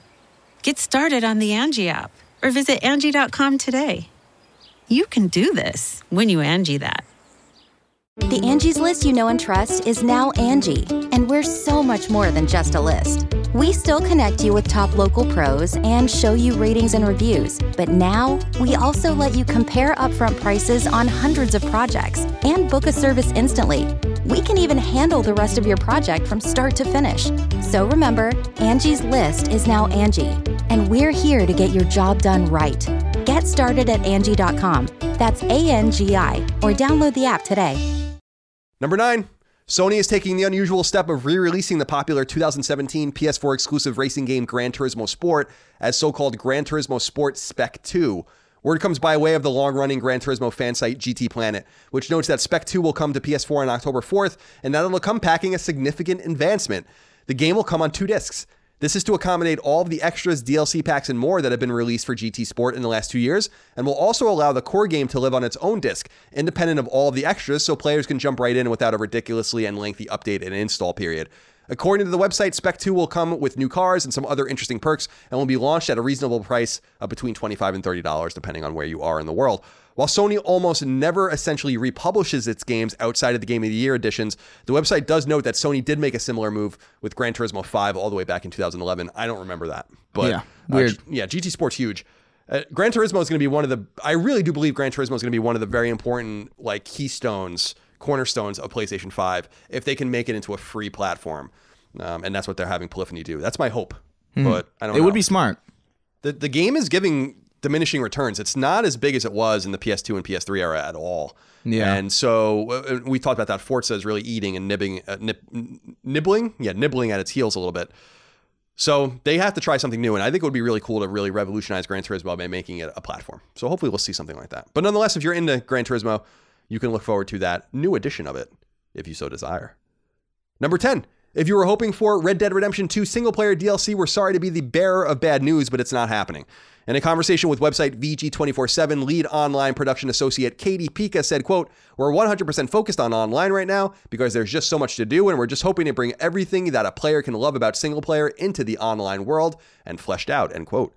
Red Dead Redemption 2's online producer, Tarek Hamad, said, quote, We said it before, but we all love single player games, and Red Dead Redemption 2's absolutely massive story and equally massive epilogue are hopefully evidence of that. The team's ambition for Red Dead Redemption 2 were sky high in every way, and when we are building worlds of that scale, the single player experience almost always leads the way. Our ambitions for online games are just as high, and with Red Dead Online, we are continuing to build and expand to match the world we created for the story. End quote. Chris, is this a big surprise to you? No, No, it isn't. it is either. not. I think we actually kind of called this a while ago. Yeah, because of the epilogue. Yeah, it's such it's just a huge game. I don't even know what you could possibly want out of it. It'd be cool to have like a zombie thing or whatever, but those I don't know. I just don't think it's necessary. I agree with you. And I think this is interesting actually because I think you could read into this. Rockstar is pretty deliberate about the things they say and the things they let people say. And they're saying how uh, this was from Tar- Tarek Hamad. Red Dead Redemption 2's absolutely massive story and equally massive epilogue are hopefully evidence of their love of single player. The team's ambition for Red Dead Redemption 2 were sky high in every way, and when we are building worlds of that scale, the single player experience almost always leads the way. That's interesting to me because we were talking about Grand Theft Auto 6 being an online only game, but I don't think so. This makes it sound like they're actually going to make a single player Grand Theft Auto game, or, I mean, that's what it says. Yeah. So, mm, kind of made me happy. I don't want any more Red Dead Redemption. I was kind of done with it, but I love that game. I thought it was great, but I don't need any more of it. It was 70 fucking hours of my life. I don't know that I need another 20 hours dumped into that, but It's like Breaking Bad, you know? Yeah. It's done and I'm I'm it was great. you're satisfied. I'm Well, satisfied. what about the movie? You're getting a movie, aren't you? I'm That was worried- like I- secretly made or something. Apparently. yeah, they're it's coming out soon. Like I think uh, on the 11th or something. I'm going to watch it, but I don't need it to be good Right. because I've already got my perfect thing. I understand. Yeah, I don't know. Uh, I just almost called you Dake, my brother. I, I don't know, uh, Chris, because this I, I just get excited. I love Grand Theft Auto more than I love Red Dead, and I would love to see them make a, a single player Grand Theft Auto game with that much love because I didn't feel like GTA. From what I played at GTA Five, which was ten or fifteen hours, I just wasn't feeling it. And No, I, I agree. I didn't I didn't feel it much. and I- Red Dead, yeah, this is a this was a totally different experience. This was a real quadruple A experience, like they said at the initiative when they announced when Microsoft made that studio. so we'll see what happens, but we're reading between the lines today quite a bit. yeah, I we have to. that. What else are we going to? It's our job. Number 11, 2019's Call of Duty Modern Warfare, not to be confused with 2007's Call of Duty Modern Warfare, is getting a timed exclusive mode on PlayStation 4, and it has a lot of folks up in arms. The exclusive mode in question is for Survival Mode, which, according to a statement provided to website GameSpot by publisher Activision, will be on PS4 only for about a year before Xbox One and PC players get it. This has proved controversial, though Activision and Sony have been working closely together on other games and other exclusives, not only in the Call of Duty franchise, but in Destiny and Destiny 2 for years now. Activision PR asserted, however, quote, everyone gets campaign, multiplayer, and spec ops, end quote. This was a bit controversial. Did you see anything about, I about this? did. Here's the, the the issue with it is that it's a timed exclusive for a year, which wouldn't necessarily be a problem if Call of Duty wasn't an annualized franchise. Because what it's what this essentially means is that the game mode that is unique to this game over previous Call of Duty games. People on other platforms can play that when the next Call of Duty game comes out. Right. And it's like, that is kind of shitty, I think. Yeah, I, I agree. I think that I know people get up in arms about exclusivity. I think from a consumer standpoint, it doesn't really make any sense. I think that from a publisher standpoint and from a hardware perspective, it, it certainly makes sense to lock this shit down. We just read the top selling games on PlayStation 4 overall, of which four of them are Call of Duty games. Hmm. So Sony is wisely, I think, doubling and tripling down on its on its relationship with Activision. But to what end? I don't know. Are Yeah. people really going to be that upset? None of you are going to boycott this game. You're either going to buy it or you're not. Are people really going Right. to boycott it because it's got exclusive modes? It, it never works out that way. People, No, people definitely complain not. about this shit every year. bunch of people bought Borderlands. Borderlands 3 was um, uh, sold amazingly well. Right. Best selling bo- uh, 2K game ever. I do think that it, that moves like this specifically though kind of uh, p- drag Sony into a bit of bad will, I think, optically. Cuz there's something like I mean, come on. Like a whole mode for a year when the next game's going to come out. It, it, it's a bit cuz they were doing this with Destiny. They had like some guns. They were I remember they were like a handful of exotics, like two exotics that would come out for every expansion that would come out a year afterwards on Destiny. But the difference is that's like an item and you have plenty of those items and they come to you eventually anyway and you can you can use them and Destiny is not an annualized franchise, not not technically anyway. So it was, there was a bit of a difference in severity, but like this seems a bit much to Yeah. me personally. Yeah, I can understand that. Uh, But hey, it works. It's a strategy that works for him. So It's clearly working. That's what I was going to say. Is that I just don't think Sony cares about the optics because they've really, sol- you know, they've really, No, I mean, their clearly. credit, they have solidified themselves as a as the Call of Duty console for when Xbox 360 was just dom. Remember, every Microsoft conference at E3 led with Call of Duty reveals for years, I, I hated it. but that was like a big thing for them. Yeah, no, and, I- and Sony yeah. stole it right out of the, under their nose, and it, and it worked because I would be interested to see the pound for pound. They're never going to release these sales in a number in a numbers basis, but like how well does Call of Duty do on Xbox compared to other Xbox games? Right? Is it is in other words, would the list look the same on both consoles when we're talking about the top ten best selling games? That's what I'd be interested to see. I kind of assume it would, just because it is so big. You know, I, I'd imagine it would be definitely on the list of best selling. Chris, let's continue. Let us go. This is an interesting one. Number 12.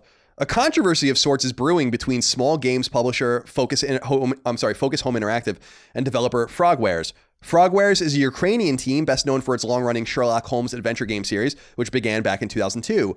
Focus Home Interactive is a French publisher that has published primarily European developed games in tons of different genres. They most recently published The Surge and Surge 2, Vampyr, A Plague Tale Innocence, Greedfall, and World War Z.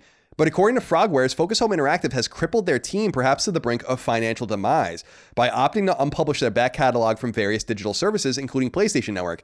In a statement published to his website, Frogwares wrote in part, quote, some of our games are being removed from Sony's and Microsoft storefronts, and even maybe from Steam. This list includes our titles like Sherlock Holmes Crimes and Punishment, The Testament of Sherlock Holmes, Sherlock Holmes vs. Jack the Ripper, and Mag Runner Dark Pulse. Why? Because Focus Home Interactive, the licensee or publisher that was in charge of commercializing these games on these platforms, refuses to transfer the title IDs to us, the creator and IP owners of those titles, even though our publishing and distribution agreement has expired, end quote. The confusion comes from apparent verbiage in Frogware's contract with Focus Home Interactive, which has apparently never been exercised before. Quote, we are preparing ourselves for a significant loss, end quote, the statement says towards the end.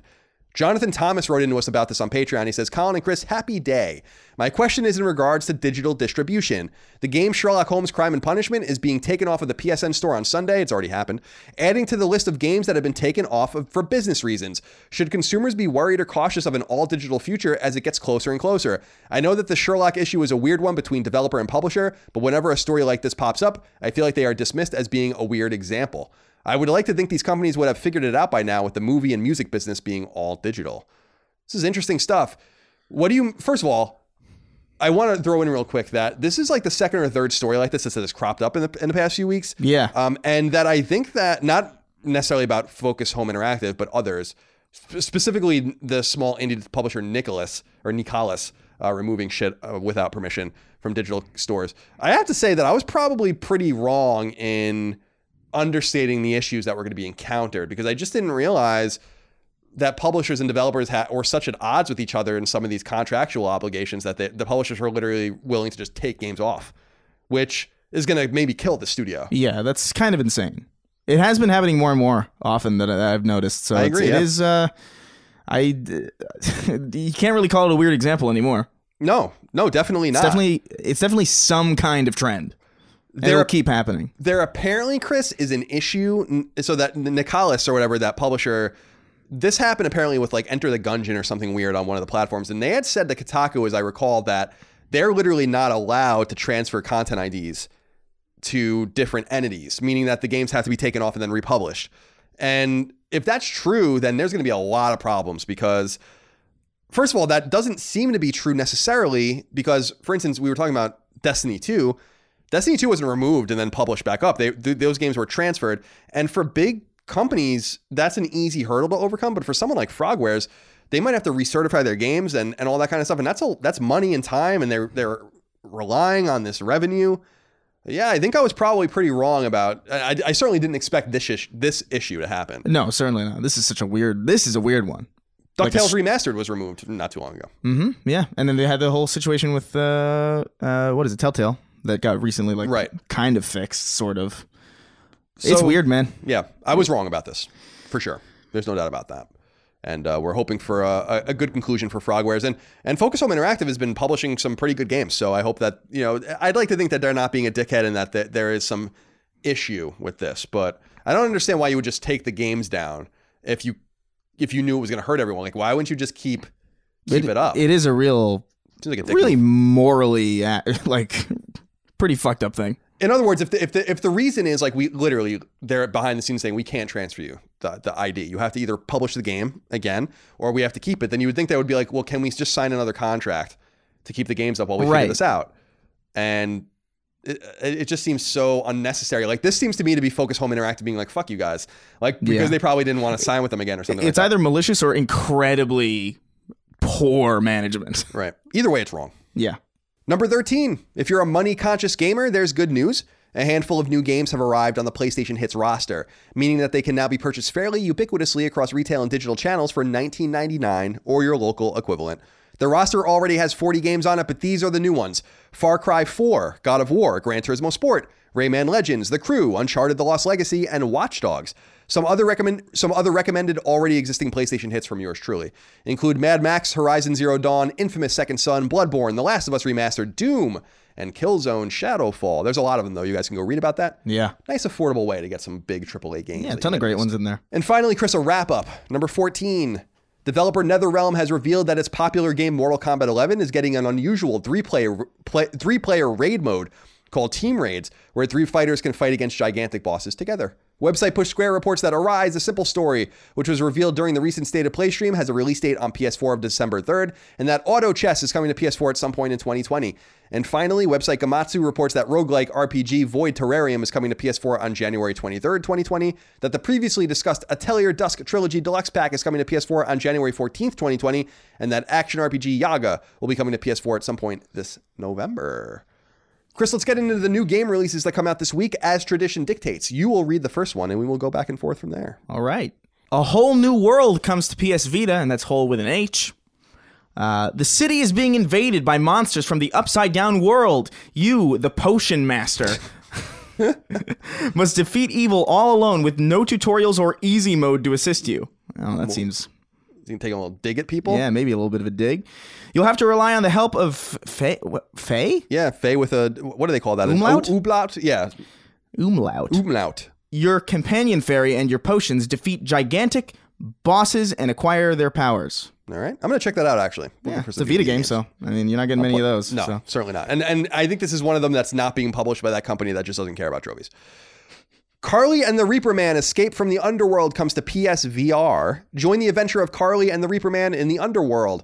Master platforming to avoid dangers, solve puzzles, and build your way through dozens of fun and challenging obstacles to the finish line. Play alone or with a friend. Destiny 2 Shadowkeep comes to PS4. New nightmares have emerged from the shadows of our moon, called forth by haunting visions. Eris Morn has returned. Join her to slay these nightmares before they reach out beyond the moon to cast humanity back into an age of darkness. Ghostbusters, the video game remastered, comes to PS4. Strap on your proton pack once again and join the Ghostbusters on the adventure with the vo- on the adventure with the voice and likeness of the original crew as you battle to save New York. Play through a unique storyline as the player battles and captures ghosts, both well loved and brand new. What the fuck are they? Once again, join the Ghostbusters on the adventure. Yeah, I- on the adventure. Hey, All man. right, well, whatever, whatever. man. This is widely considered to be like the third movie, right? Yeah, yeah, As far as I know. yeah. It came for people that don't know. It came out almost ten years ago. That that game originally. Wow. Jesus. I think it's Jesus 2010, Christ. 2009, something like that. That's horrifying. Legrand Legacy Tale of the Fate Bounds comes to PS4. Welcome to Legrand, a beautifully hand drawn world riddled with curious creatures, devastating wars, and intriguing tales of vengeance and redemption. Ooh. Embark on an epic adventure through this sprawling fantasy universe and fight alongside the Fate Bounds as they attempt to bring peace to Legrand. Okay. Ling, A Road Alone comes to PS4. Ling, A Road Alone is a top down hack and slash game. Following his heart, a young man starts a journey to find his true self across snowy mountains and sand dunes. That's where I always try to find myself. Faced with tough enemies and fierce fights, his only choice is to keep moving forward with determination. Mobile Suit Gundam, that's a name I haven't heard in ages. Battle Operation 2 uh, comes to PS4. The battlefield extends into space. Defeat the enemy with your MS or launch surprise attacks as infantry. Grasp the shifting tides of battle and let loose your victory cry. Mobile Suit Gundam Battle Operation 2 uh, allows you to fight alongside your friends. Basic play free. I don't know what that means. Okay. Uh, complete countless battles and missions and become an ace pilot. I wonder if that means that's parenthetical. I wonder if this is a free to play game. Yeah, maybe. Hmm. Maybe. Maybe there's like a tier system of. I, I, I don't know. Well, whatever. Would have been nice to have that explained. Yes. in the write up. No Way Out, a Dead Realm Tale comes to PSVR. No Way Out, a Dead Realm Tale is a chilling VR experience that takes you to hell and back. Race against the clock as you solve puzzles in this haunted mansion caught between our world and the Dead Realm. Will you escape, or will you become just another lost soul trapped in Huxley's mansion? I don't know. Mad Huxley. Northgard comes to PS4. Northgard is a strategy game based on Norse mythology in which you control a clan of Vikings vying for the control of a mysterious newfound continent filled with mystery, danger, and riches. Northgard. That's a weird way. All right. Okay. The boldest Northmen have set have set sail to explore and conquer these new shores, bring fame to their clan, and write history. They haven't even re- written it yet. They're writing it as we speak. Yeah. One Night Stand comes to PS4. This game actually sounds pretty cool. After a night of fun, passion, and one too many drinks, you wake up the next morning with a complete stranger. Will you stay and explore your relationship with the stranger, or will you escape as soon as you can? With 12 unique endings to discover, can you can you keep up the act long enough to find out what really happened? It's a pretty interesting idea. Sounds kind of funny. I like that. Ready Set Heroes comes to PS4. Go from zero to hero in this fast paced multiplayer dungeon crawler meets epic arena brawl. Choose your character, then race through random dungeons to slay monsters, dodge traps, and collect tons of loot to power up. Whoever reaches the end of the dungeon first triggers a vicious winner take all arena brawl. This is a game that Sony is really getting behind, and uh, I'll be interested to see how it all turns out. They've It kind of reminds me of. Castle Crashers. Yeah, that's bit. how Castle Crash. That's how every boss fight in Castle Crashers end. You have to fight each other. I like that, and of course, that's how the original Double Dragon ended. If you played Yeah. with two players, you had to kill one of you had to kill the other one. so good. Tic Tac Letters by POWGI, they're back. Comes to PS4 and Vita. Tic Tac Letters is a single player logic puzzle game based on tic tac toe. Begin by placing letters so that there are no more than two X's or O's consecutive in a row or column. Then continue with new letters and larger and more challenging puzzles. Tom Clancy's Ghost Recon Breakpoint comes to PS4. Become a ghost, an elite U.S. Special Operations soldier, as you fight to survive against your brothers who have turned against you. Hmm. Put yourself in the shoes of a Spec Ops soldier. Spec Ops soldier is a hard thing to Spec say. Ops soldier. Spec Ops spre- Stranded. Stranded Spec behind soldier, enemy lines. stranded behind enemy lines as you explore the massive open world. Gold and Ultimate editions available October 1st. So this is that's the day this goes live for patrons. That's why you read things aloud when you write them. Spec Ops Soldier Stranded. Nope. Yeah. I was hoping you got to read this one, but it's it's for me. YU-NO: a girl who chants love at the bound of this world. Christ. Comes to PS4. Your love awaits beyond the bounds of this world. Play as Takuya, an academy student who discovers the secret to time travel thanks to a mysterious gift from his deceased father. Use the reflector device to travel through multiple timelines and gather clues to unlock the truth resting beneath Sword Cape. Okay. Alrighty. So that's our releases. Those are the releases. Anything you wanted to point out, Chris? Um, One Night Destiny Stand 2? sounds kind of cool. Destiny Two. Uh, Shadowkeep? I mean, if if you're a fan of Destiny, Right. Obviously, you probably already are down with it. Ghostbusters, I remember being kind of fun. Yeah, I wasn't a fan of it when it came out, but I wonder if does Activision Activision published it the first time. I don't know if they're publishing this new one. They probably are. Ready Set Heroes again is a game Sony's talking a lot about, so they believe in it. We'll see how it all uh, we'll see how it all turns out. Let's end as we always do with six questions, comments, concerns, thoughts, and ideas from the audience. But before we do, Aaron Anderson wrote into us and said, Hey, Colin, this doesn't count, by the way. I was going to count this, but then everyone would have gotten mad at me, so I'm not going to count. He said, Hey, Colin and Chris, I love the show, but I had one thing I wanted to ask about regarding the show. The show's ending. Listening to the show is like getting a slow jerk from a supermodel. It's super arousing through every portion of the show. The ecstasy is unreal. But I get to the end right when I'm about to, ready to climax my looter shooter and bust my nut all over my cars I'm driving. Holy, this is vivid. And the show just ends with you saying goodbye. It's like the supermodel just stops the slowest, hottest jerk ever and gives me blue balls. I don't know if you guys have ever thought of having a closing segment, but I think mentally it would be a good way to tie a bow on the end of the show and to prevent me from having blue balls every Tuesday. Even if it is something short, it could be cool. Something like PlayStation memories from past generations, forgotten great PlayStation games of past generations, or craziest gaming moments. I don't know exactly. I used to love bad PSN names. That's something we used to do on Podcast Beyond.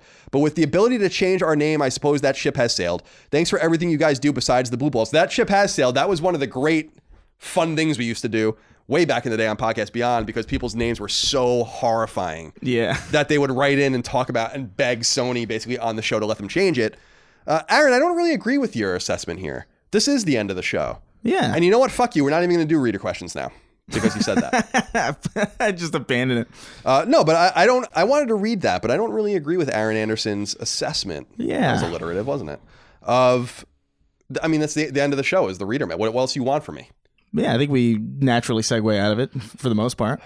I just give. We just give everything to these people, and they just never stop asking. They stop. They never stop. It never ends. Birthday parties, engagement presents. It never ends. It's true though. If I can never go to a wedding again, I'll be perfectly happy. Oh yeah, hundred percent. Been to too many weddings. I have to go to a wedding in a few weeks, actually.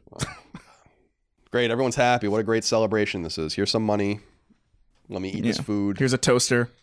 I gotta, I gotta dance now. I don't want to really do that. It's Yeah. a very awkward situation. It's for me. always just such a such a thing. uh, it's just a big hassle. Don't get married. Joe Rodri wrote into us on Patreon, just like you can, said, "Yo, CNC, how y'all doing? When do you think we'll see more of Ghosts of Tsushima? It looked great at E3, but that was o- that was over a year ago. I loved Infamous, so I can't wait to hear more from potentially the last major PS4 game. Keep up the good work. That is true. It was over a year ago. I was like, what the fuck are you Wow, talking about? yeah. But yeah, that E3 was over a year ago. Soon, I don't know. I, I, I don't know that you'll s- now they see now they have Death Stranding in the hopper and The Last of Us Part Two coming out in February. Yeah. So I don't think they want to distract Yeah. from those titles. So I would I would imagine because Last of Us is a February game, I would imagine you'd either see something about Ghost of Tsushima at next year's E3 or around next year's E3 or maybe earliest I guess maybe May for like some kind of uh, just random trailer or maybe like a state of play during that time. But I don't think they're going to say anything about it now. I Nope, think I think they want to ride the the goodwill of Death Stranding and Last of Us 2 before they show anything new. Yeah, I don't have any problem with that assessment. Mm-hmm. I I think that you don't want Death Stranding. That's how I would do it. Yeah, exactly. Get that time to breathe, and then Last of Us give that time to breathe. And Death Stranding is really, or I'm sorry, uh, the Ghost of Tsushima is really the last of these big exclusives that we haven't really saw, seen much of. So I guess that might be the game. I always thought Death Stranding would be the game to kind of say goodbye to PS4, but it seems like Ghost of Tsushima is going to be that game from Sucker Punch. I'm very much looking forward to seeing more. I think it looks excellent. I think that game looks absolutely excellent Yeah. but we'll have to be a little more patient. And people have brought up that PlayStation experience just doesn't seem to be happening this year. Otherwise, we would have known by now. They would have because I was even thinking with our when we do this. I I I have a good idea actually. I thought about this in the shower. When we have our Sacred Symbols game on PS4 and Vita, whenever we announce that and then release that, we should have a booth. We should just have a booth at PlayStation Experience for the game. Even if they don't let us do a panel or anything like that, Yeah. we should just go and be like, all right, I'll just pay to be here then, Yeah. and and pimp our game a little bit That'd be cool. but we don't know if or when that's going to happen. The game's happening, not the PlayStation experience. Yeah. Isaiah Summers wrote into us and said, Hey, Colin and Chris, with the recent trend of Microsoft bringing first party titles to the PC through Steam and Xbox Games Pass, what is the probability of Sony jumping in the ring with their first party franchises, Uncharted, Killzone, etc., coming to PC? This question comes in light of a possible Death Stranding port coming to PC and Sony owning Insomniac's Sunset Overdrive, which is on PC. Is Sony missing out on a whole new market? Keep up the great work. I loved this, Chris, because Isaiah has a great point. Sunset Overdrive is tied on console to Xbox One contractually, it seems, but Sony could republish the game on PC with no problems, and it already is there. So they could start experimenting by using someone else's game. Mm, yeah, that- I mean, it would definitely be smart. The, I mean, they're obviously missing a whole market because it's a whole market that's not playing. That's like by default, that's true. But I don't know if necessarily they're eager to try because it, it- again, it's it seems like a very software intensive thing to be able to do that kind of thing. And if we've learned anything about Sony and software and just making shit, ah, that might be a bit a bit rough for them. They can't get PS3 games working on. You, you know what I mean? That's true. I don't know. And I believe the Quantic ports, so Heavy Rain and Beyond Two Souls, I don't know if Detroit, no, Detroit's not, I think Fahrenheit is. Those are on PC, but Quantic did those ports themselves with Sony's permission. So that wasn't even a thing, that wasn't even a Sony initiative. I think Sony's getting money out of it, but they weren't the one initiating that port. Quantic did that themselves, as far as I know. So mm-hmm. I heard a, a quote or read a quote recently, I think it was from Shuhei Yoshida, saying that they their job with first party and second party is to make games for their platform Yeah. and that was like two weeks ago. So I don't know in the in the let's say in the twilight years of the PS4 with PS5 on the horizon, you don't want to talk about putting your games somewhere else. Maybe you Yeah, do that not. later on. You could talk about that later on, but they've found so much success with PS4 and tying these games to PS4. Then then why Yeah. would you? I firmly believe that, like, in, in middle of PS5's game, uh, in the middle of PS5's life cycle, I think you're going to hear something about PlayStation becoming a platform that you can play on a lot of things. That would be nice. I think that's probably going to happen. And we've talked about that with Nintendo and Microsoft doing their own thing as well. Like I think Virtual Console would be really cool on PS5 and Game Pass would be really cool on PS5. But I mean, Microsoft's already already doing all this shit. You know, yeah, I mean I'm playing Cuphead on uh, Switch, which is uh, Microsoft or he's coming to Switch too. game. Yeah, exactly. And I'm looking back at the list, the NPD Group list that we read earlier. I mean, think about the, the exclusives that they're selling. If you just look at it from an overall perspective, tying the game only to PS4, Spider Man and God of War are exclusive to PS4 and still are in the top 10 best selling PS4 games, meaning they're perfectly fine putting the games on PlayStation platforms and leaving them there. People are buying them there Mm-hmm. nonetheless. Let's jump back into the letters though here. Let me scroll down a little bit. There we go. Nathaniel wrote in and said, Howdy, y'all. Howdy, y'all. Eh, yeah, Yeah. Don't not a fan of Howdy. I pre ordered the Death Stranding PS4 Pro and I'm thinking about selling off some of my old gaming stuff that I hate looking at, as well as my base PS4 to try to recoup the cost. What is the best way to, today to sell video game stuff? What do you guys look for when you go to buy used gaming stuff online? I don't really buy or sell used game stuff, but do you have any insight into this? I think I, I don't do any of that, but I do think I used to like back. it- like if I were to answer based on my experience, it would be completely out of date because it was like maybe 2010 when I did Right. this stuff.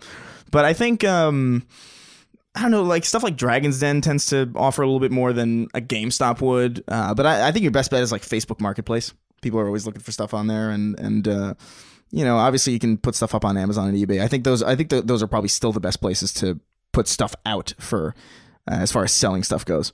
Yeah, I also think that selling is not the ideal. I think that you would want, in my mind, to try to find people to trade with because I think that that's that's where you're going to get the most value, right? right? Like if you're like, well, I have two or three games and you have two or three games, can we just swap them? I feel like you get more real value than trying to find the lowest fucking bidder or whatever on uh, Craigslist or certainly GameStop's not going to be giving you any money for your games soon. So definitely not. uh, my brother buys a lot of used games though, and he swears by eBay, and that's where I buy a lot of my GI Joes and stuff too. Like I've done a lot of private lot acquisitions, including people that listen to the show have sold me some GI Joe stuff, which is great. You can always reach out to me if you want to sell me your 82 to 94 GI Joe stuff. But eBay has been really cool because uh, it's just trustworthy. It's simple. PayPal's all tied into it. it's very col- it's very collector oriented. Yeah. eBay. Like most people just default to Amazon if they're just looking for normal stuff. But I think I think people who are looking for very niche things go to eBay. Let's see. We have how, we have three more questions here. Got a little confused for a second. Judah Bailey wrote in and said, "Hello, Curvaceous Colin and Chthonic Chris." I don't know what that means. Chthonic. I don't know what that means. Colin has slated, stated, I'm sorry, time and time again that he hates the term looter shooter. I do. I hate it.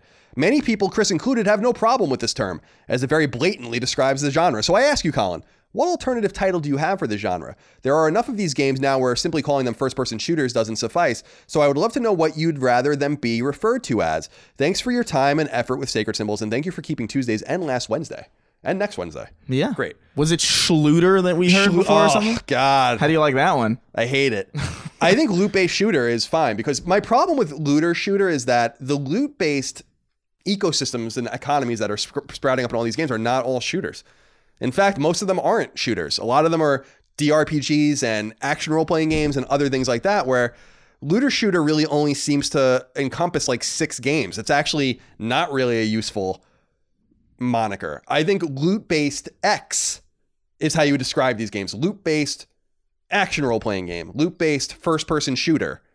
loot based RPG FPS. Like uh, I think Borderlands is really more of a role playing game than anything. So how do you feel about that? Just saying loot based as the as the prefix, the prefix. I, I just think it's semantic. I think I think saying looter shooter works fine. I hate it. Why? Because it rhymes. Yeah, I don't like it. You can make a song out of it. I hate this. Schluter is even worse. If Schluter's terrible. I mean, I can't with that.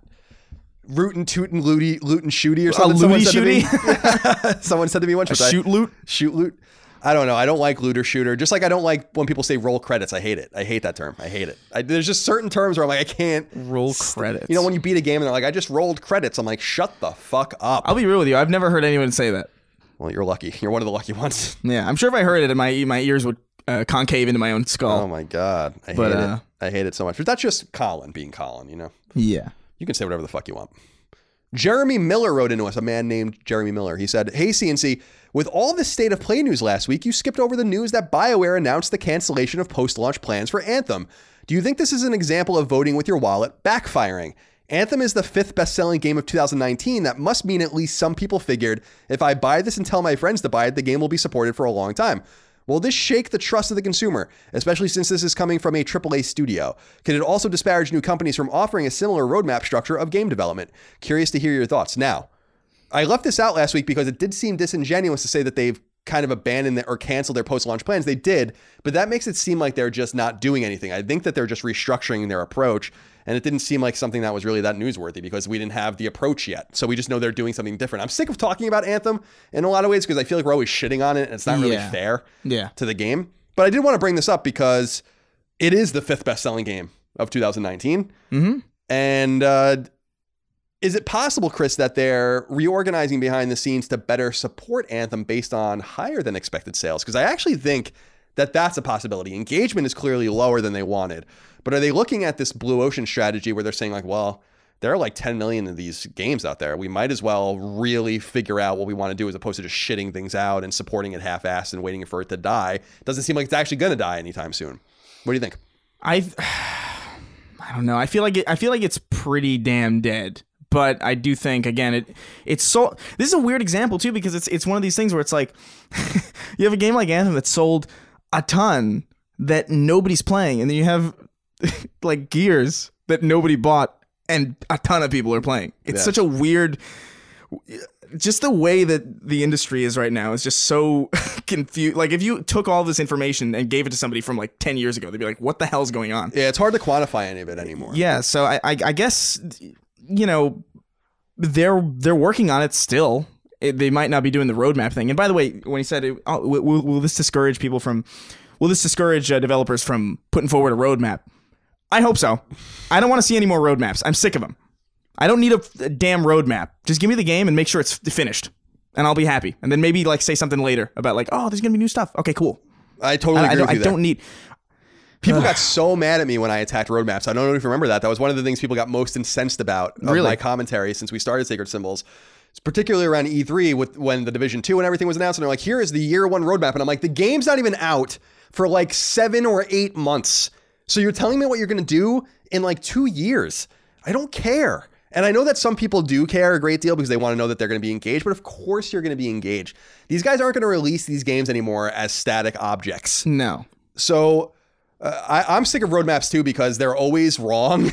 Yeah, they- they- I don't think any of them have stuck 100% to like what they're.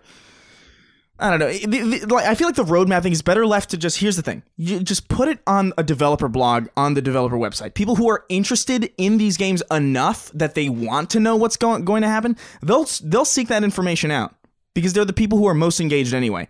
I don't need the main advertising strategy of these games to be here is what the plan is and here's a fancy graphic. Oh look at how artistically it's drawn and look at all the you know i i, I don't know man. I, I just think it's it for me personally and i know this isn't the case for a lot of people maybe it's just me and maybe it is just you but i'm just overwhelmed by that shit. I just want to know what the game is now and i'll play it if it's good and if it hooks me i'll look into this shit Right. I agree. I actually completely agree with you. Just I think it's kind of presumptuous because it's like, well, you don't even know how the game's going to end up. You haven't Right. even alpha or beta the game yet, closed beta, open beta. You haven't adjusted anything. The game hasn't launched yet. You don't know how it's going to be received, and then you're already assuming that this is what you're going to do. I It, just think it seems cocky almost a yeah, little bit. and I think it's probably a waste of production resources because things are inevitably and invariably going to change. So Yeah. you should at least wait until the game's about to come out or something like that, and then reveal all that stuff. I agree, but people, man, I'll Or- tell you, people got mad at me when I said that around E E3. Or at least be vague about it. Just be like, hey, there's gonna be stuff happening at the around this time.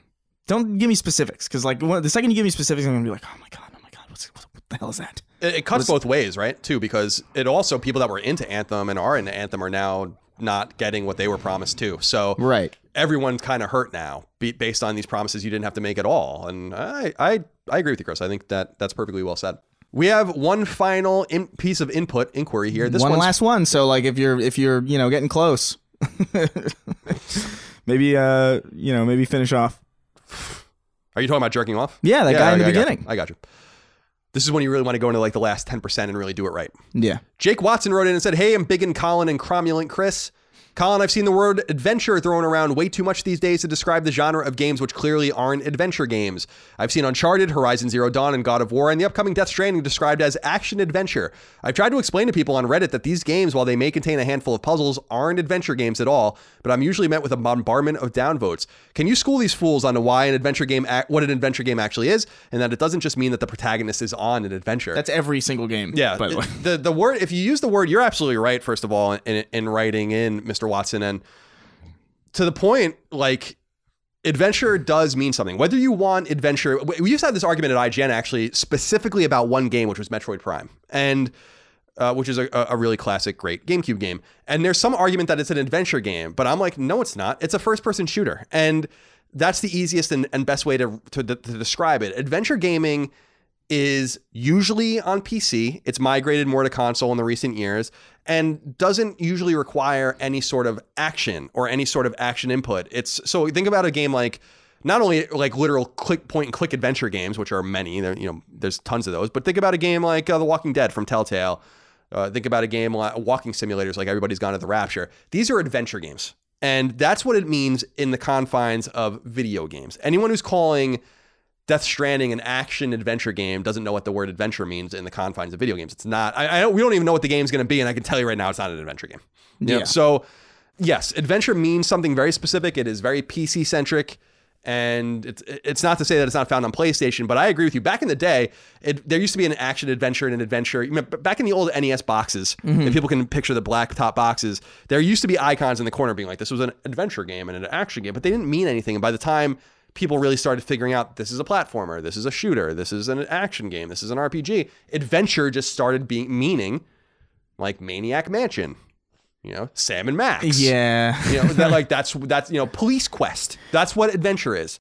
And to try to redefine it in any other way is wrong. It's a shitty word to use for a specific genre, though. I agree. I will say because like you could, it is hard to argue that from a colloquial standpoint, anyway, that a game like The Last of Us isn't an adventure game. You know what I mean? Because it's such a it, it, the word is universally understood to mean something. It's not like bullet hell, which is like to even understand what that means, you have to know what know what right, it is. no video games. Yeah. Um, that's true. Yeah, they, we could have uh, planned that out better. I think as an industry. Yeah, I don't think. Yeah, it's funny how it's sometimes things roll away. And I I- listen. It's one of those situations where I'm like, I don't make the rules. I'm just telling you like what the adventure genre is, and we can't. If we really want to have like a concerted effort to change what that is, then be prepared to deal with an immense amount of pushback on that. Yeah. Because I don't then know how you're going to explain what these other games are too. This is, by the way, exactly why looter shooter works so well because you Yeah. know exactly what I'm talking about. yeah, I guess so. I guess we've kind of come full circle on that, haven't we? I still hate it. I still think loot based shooter makes a lot more sense. Because then you could say loot because loot based is then can be drawn to anything else. Yeah. loot based action game, loot based role playing game. What what what game do you see looter shooter apply to that it doesn't apply to? Like, is the division not a looter shooter? No, it, I think it is. I, I, I'm not. I don't have a problem with people calling non shooters that are loot based looter shooters. What I'm saying is is that the drive for loot is its own genre, subgenre, Right, right? right. And it's not only encapsulated in third or first person shooters. It's encapsulated in lots of things. The biggest loot games of all time are role playing games. They're sure, not yeah. shooters. I well, here's the thing You about eh, the, th- the one thing I will say about it is I, I think loot based works for a lot of things, but in the same way that like bullet hell is just kind of this like term that's just sort of made up, I think looter shooter is in that vein where there are like games like like bullet hells that aren't necessarily bullet hells that might have a more definite, you know, genre uh, attached to them. Shmup, for instance. I hate that. Yeah. I hate that one. Yeah, yeah. For the same reason I hate Schluter. Schle. Uh, Schle. yeah, yeah. It's you don't like the a SH gross sound? Yeah, it's a good. The sh followed by a consonant. Yeah, okay. Yeah, I understand. Schle. Schle. Yeah, I Schle. you. yeah, you're absolutely right. Gross. When you're right, you're right. Chris, that's all I have for That Sacred is all Symbols, you have. Episode 60. That's it. so I hope everyone's finished. Yeah. Uh, you know, clean up. Yeah. Hope we didn't. After yourselves and hope, we don't- di- hope we didn't disappoint. Uh, what's his name? It's buried in there. I'm not going to find it. Yeah. Whoever you are. Chris, I appreciate your time today. Uh, appreciate everyone out there as well. Hope you enjoyed our episode. Remember to support us on Patreon, patreon.com slash Colin's Last Stand for early ad-free access to every episode of this show, the ability to submit your questions, comments, concerns, thoughts, and ideas to our show. And by the way, the ability to vote on the Let's Plays we do and all of the rest. It looks like Portal 2 Co-op is going to be the winner. Oh my god. That we're going to have to do. Oh, I'm it's been to- a while. I have to break that out on PS3. I have it somewhere. So yeah, that's what we're gonna do. I think in the coming weeks. And uh, by the way, continue to go to our YouTube channel, uh, YouTube.com/slash Colin's Last Stand Side Quest, where our Let's Plays exist, as well as the audio versions of this podcast for people that prefer YouTube. We've been doing some Let's Plays there. Chris has been doing some of his own. I think we're gonna continue to do that. So give him some nice words and words of support. Even though when we he puts up videos about things that happen to us, he never mentions uh, me. As being also victimized by it. He was the only victim of that Kotaku thing. I wasn't. Hey man, I, I couldn't spit. Like I didn't know what you were thinking about it. No, I don't care. It's fine. I'm not. I'm not. I'm clearly not mad about it. Clearly. Clearly. All right, everyone. Thank you so much. We'll see you next time. Remember, next week's episode, if you are listening on Patreon, will be a day late. That's just the way it has to be, so I can go see my family. Mm-hmm. We'll see you next time. Goodbye. Take care, guys. Sacred Symbols, a PlayStation podcast, is a product of and a registered trademark of Colin's Last Stand LLC and is recorded right here in sunny Santa Monica, California, USA. This show is conceived by, is written by, and is produced by me, Colin Moriarty. My co host is Chris Ray Gun. You can find me on Twitter at No Taxation and on Instagram at CLS Moriarty. Chris is on Twitter at Chris R. Gunn and on Instagram at Chris underscore Ray underscore Gun. Sacred Symbols is edited by Dustin Furman. Any snail mail can be sent to the CLS P.O. Box, P.O. Box 1233, Santa Monica, California 90406. To message the show online, please use Patreon's DM service. As you know, all of Colin's Last Stand shows, including Sacred Symbols, are fan-funded on Patreon at patreon.com slash Colin's Last Stand. The following names are at the producer level or higher on Patreon, and we are eternally grateful for your kindness, generosity, and fandom. Chris Adams, Carlos Algarit, Morgan Ashley, Taylor Barkley, Adam Barnes, Martin Beck, Tyler Bello, Eric Bishop, Mark Boggio, Andrew Bonnell, Barrett Boswell, Spencer Brand, Miguel Brewer, Lennon Brixey, Eric R. Brown, Jason Budnick, Josh Bushing, Austin Bullock, Dylan Burns, Chris Buston, Nick C., Alex Cabrera, Nick Calloway, Patrick Harper, William O'Carroll, Brian Chan, Sean Chandler, David Chestnut, Jeremy Cochran, Rodney Coleman, Simon Conception, Brad Cooley, John Cordero, Gio Corsi, Nick Cottrell, Philip Crone, Daniel Diamore, Colin Davenport, Mitchell Durkash, Night Draft, David Ellis, Liam Fagan, Jerome Ferreira, Joe Finelli, Eric Finkenbeiner, Chris Galvin, Connor Gashian, Alex Gates, Michael Gates, Salem Ghanem Al Ghanem, Tyler Goodwin, Josh Gravelick, Miranda Grubba, Jonathan H., Eric Harden, Tyler Harris, Kyle Hagel, Shane Hendrickson, Wyatt Henry, Robbie Hensley, Asa Haas, Johnny Humphreys, Stephen Insler, Blake Israel, Azan Isa Al Ricey, Josh Yeager, Garrett Jagger, Joshua Jonathan, Paul Joyce, Greg Julius, Sharo Kadir Hama Kareem, Anton K., Patrick Kelly, Jeremy Key, Antti Kinnunen, James Kinslow III, Ryan R. Kittredge, Kenneth Kopnick, Joshua Koga, Andre Kozhatska, Ron Krauskopf, Jackson Lastiqua, Joe Lawson, Don Q. Lee, Matthew Lenz, Jeffrey Leonard, Patrick Leslie, Dustin Lewis, Keith Adrian Lewis, Chad Lewis, Lou and Ray Loper, Colin Love, Josh M., Kiet Mai, Ryan T. Mandel, David Mann, Matt Martin, Michael Martinez, Sean Mason, Jordan Mouse, Zachariah McAdoo, John McCarthy, Josh McKinney, Joe McPartlin, Philip J. Melk, Andrew Mendoza, Matthew Miller, Alex Mones, Chris Moore, Betty Ann Moriarty, Abe Mukhtar, Ryan Murdoch, Adam Nix, Donnie Nolan, George Anthony Nunez, Brian Ott, Jesse Owen, Jorge Palomino, Andrew Parker, Daniel Parsons, Marius S. Peterson, Gerald Pennington, Matthew Purdue, Enrique Perez, Jason Pettit, Travis Plymel, Jeff Pollard, Louis Powell, Lawrence F. Prokop, Nathan R., Ryan Reeves, Michael Renner, Peter Reynolds, Shane Rayum, Jonathan Rice, Mark Richardson, Daniel Rivas, Petro Rose, Jose Salinas, John Scholes, Michael Shanholtz, Toby Schutman, Alex Shute, Glendon Cole Simper, Joshua Smallwood, Daniel Strycharsk, Ahmad Tamar, Will Thielander, Ben Thompson, Ren Todd, Carl Tolman, Alan Trembley, Raymond Vargas, Michael Vecchio, Oakley Waldron, Justin Wagaman, Troy Walters, Connor Walton, Isaac Wastman, Damon Weathers, Mike Wayne, Corey Wyatt, Tony Zuniga, Bloody Fang, Hugo's Desk, Casual Misfits Gaming, Homeworld Hub, Throw 7, McDog 18, Infinite, Organic Produce, Mad Mock Media, Fabian, Not Your Real Dad, Mubarak, Richter 86, Andrew, Ian, Chris, Dav 9834, Scott, Rainick, and Donk 2015. Angi has made it easier than ever to connect with skilled professionals to get all your jobs projects done well. I absolutely love this because, you know, if you own a home, it can be really hard to maintain. It's hard to find people that can help you for a big project or a small. Well, whether it's in everyday maintenance and repairs or making dream projects a reality, it can be hard just to know where to start. But now all you need to do is Angi that and find a skilled local pro who will deliver the quality and expertise you need. Angi has over 20 years of home service experience and they've combined it with new tools to simplify the whole process. Bring them your project online or with the Angi app, answer a few questions and Angi can handle the rest from start to finish or help you compare quotes from multiple pros and connect instantly, which means you can take care of just about any home project in just a few taps. Because when it comes to getting the most out of your home, you can do this when you Angi that. Download the free Angi mobile app today or visit Angi.com. That's A-N-G-I dot com. Angie's list is now Angi, and we've heard a lot of theories about why. I thought it was an eco move. Fewer words, less paper. No, it was so you could say it faster. No, it's to be more iconic. Must be a tech thing. But those aren't quite right. It's because now you can compare upfront prices, book a service instantly, and even get your project handled from start to finish. Sounds easy. It is, and it makes us so much more than just a list. Get started at Angi.com. That's A N G I, or download the app today.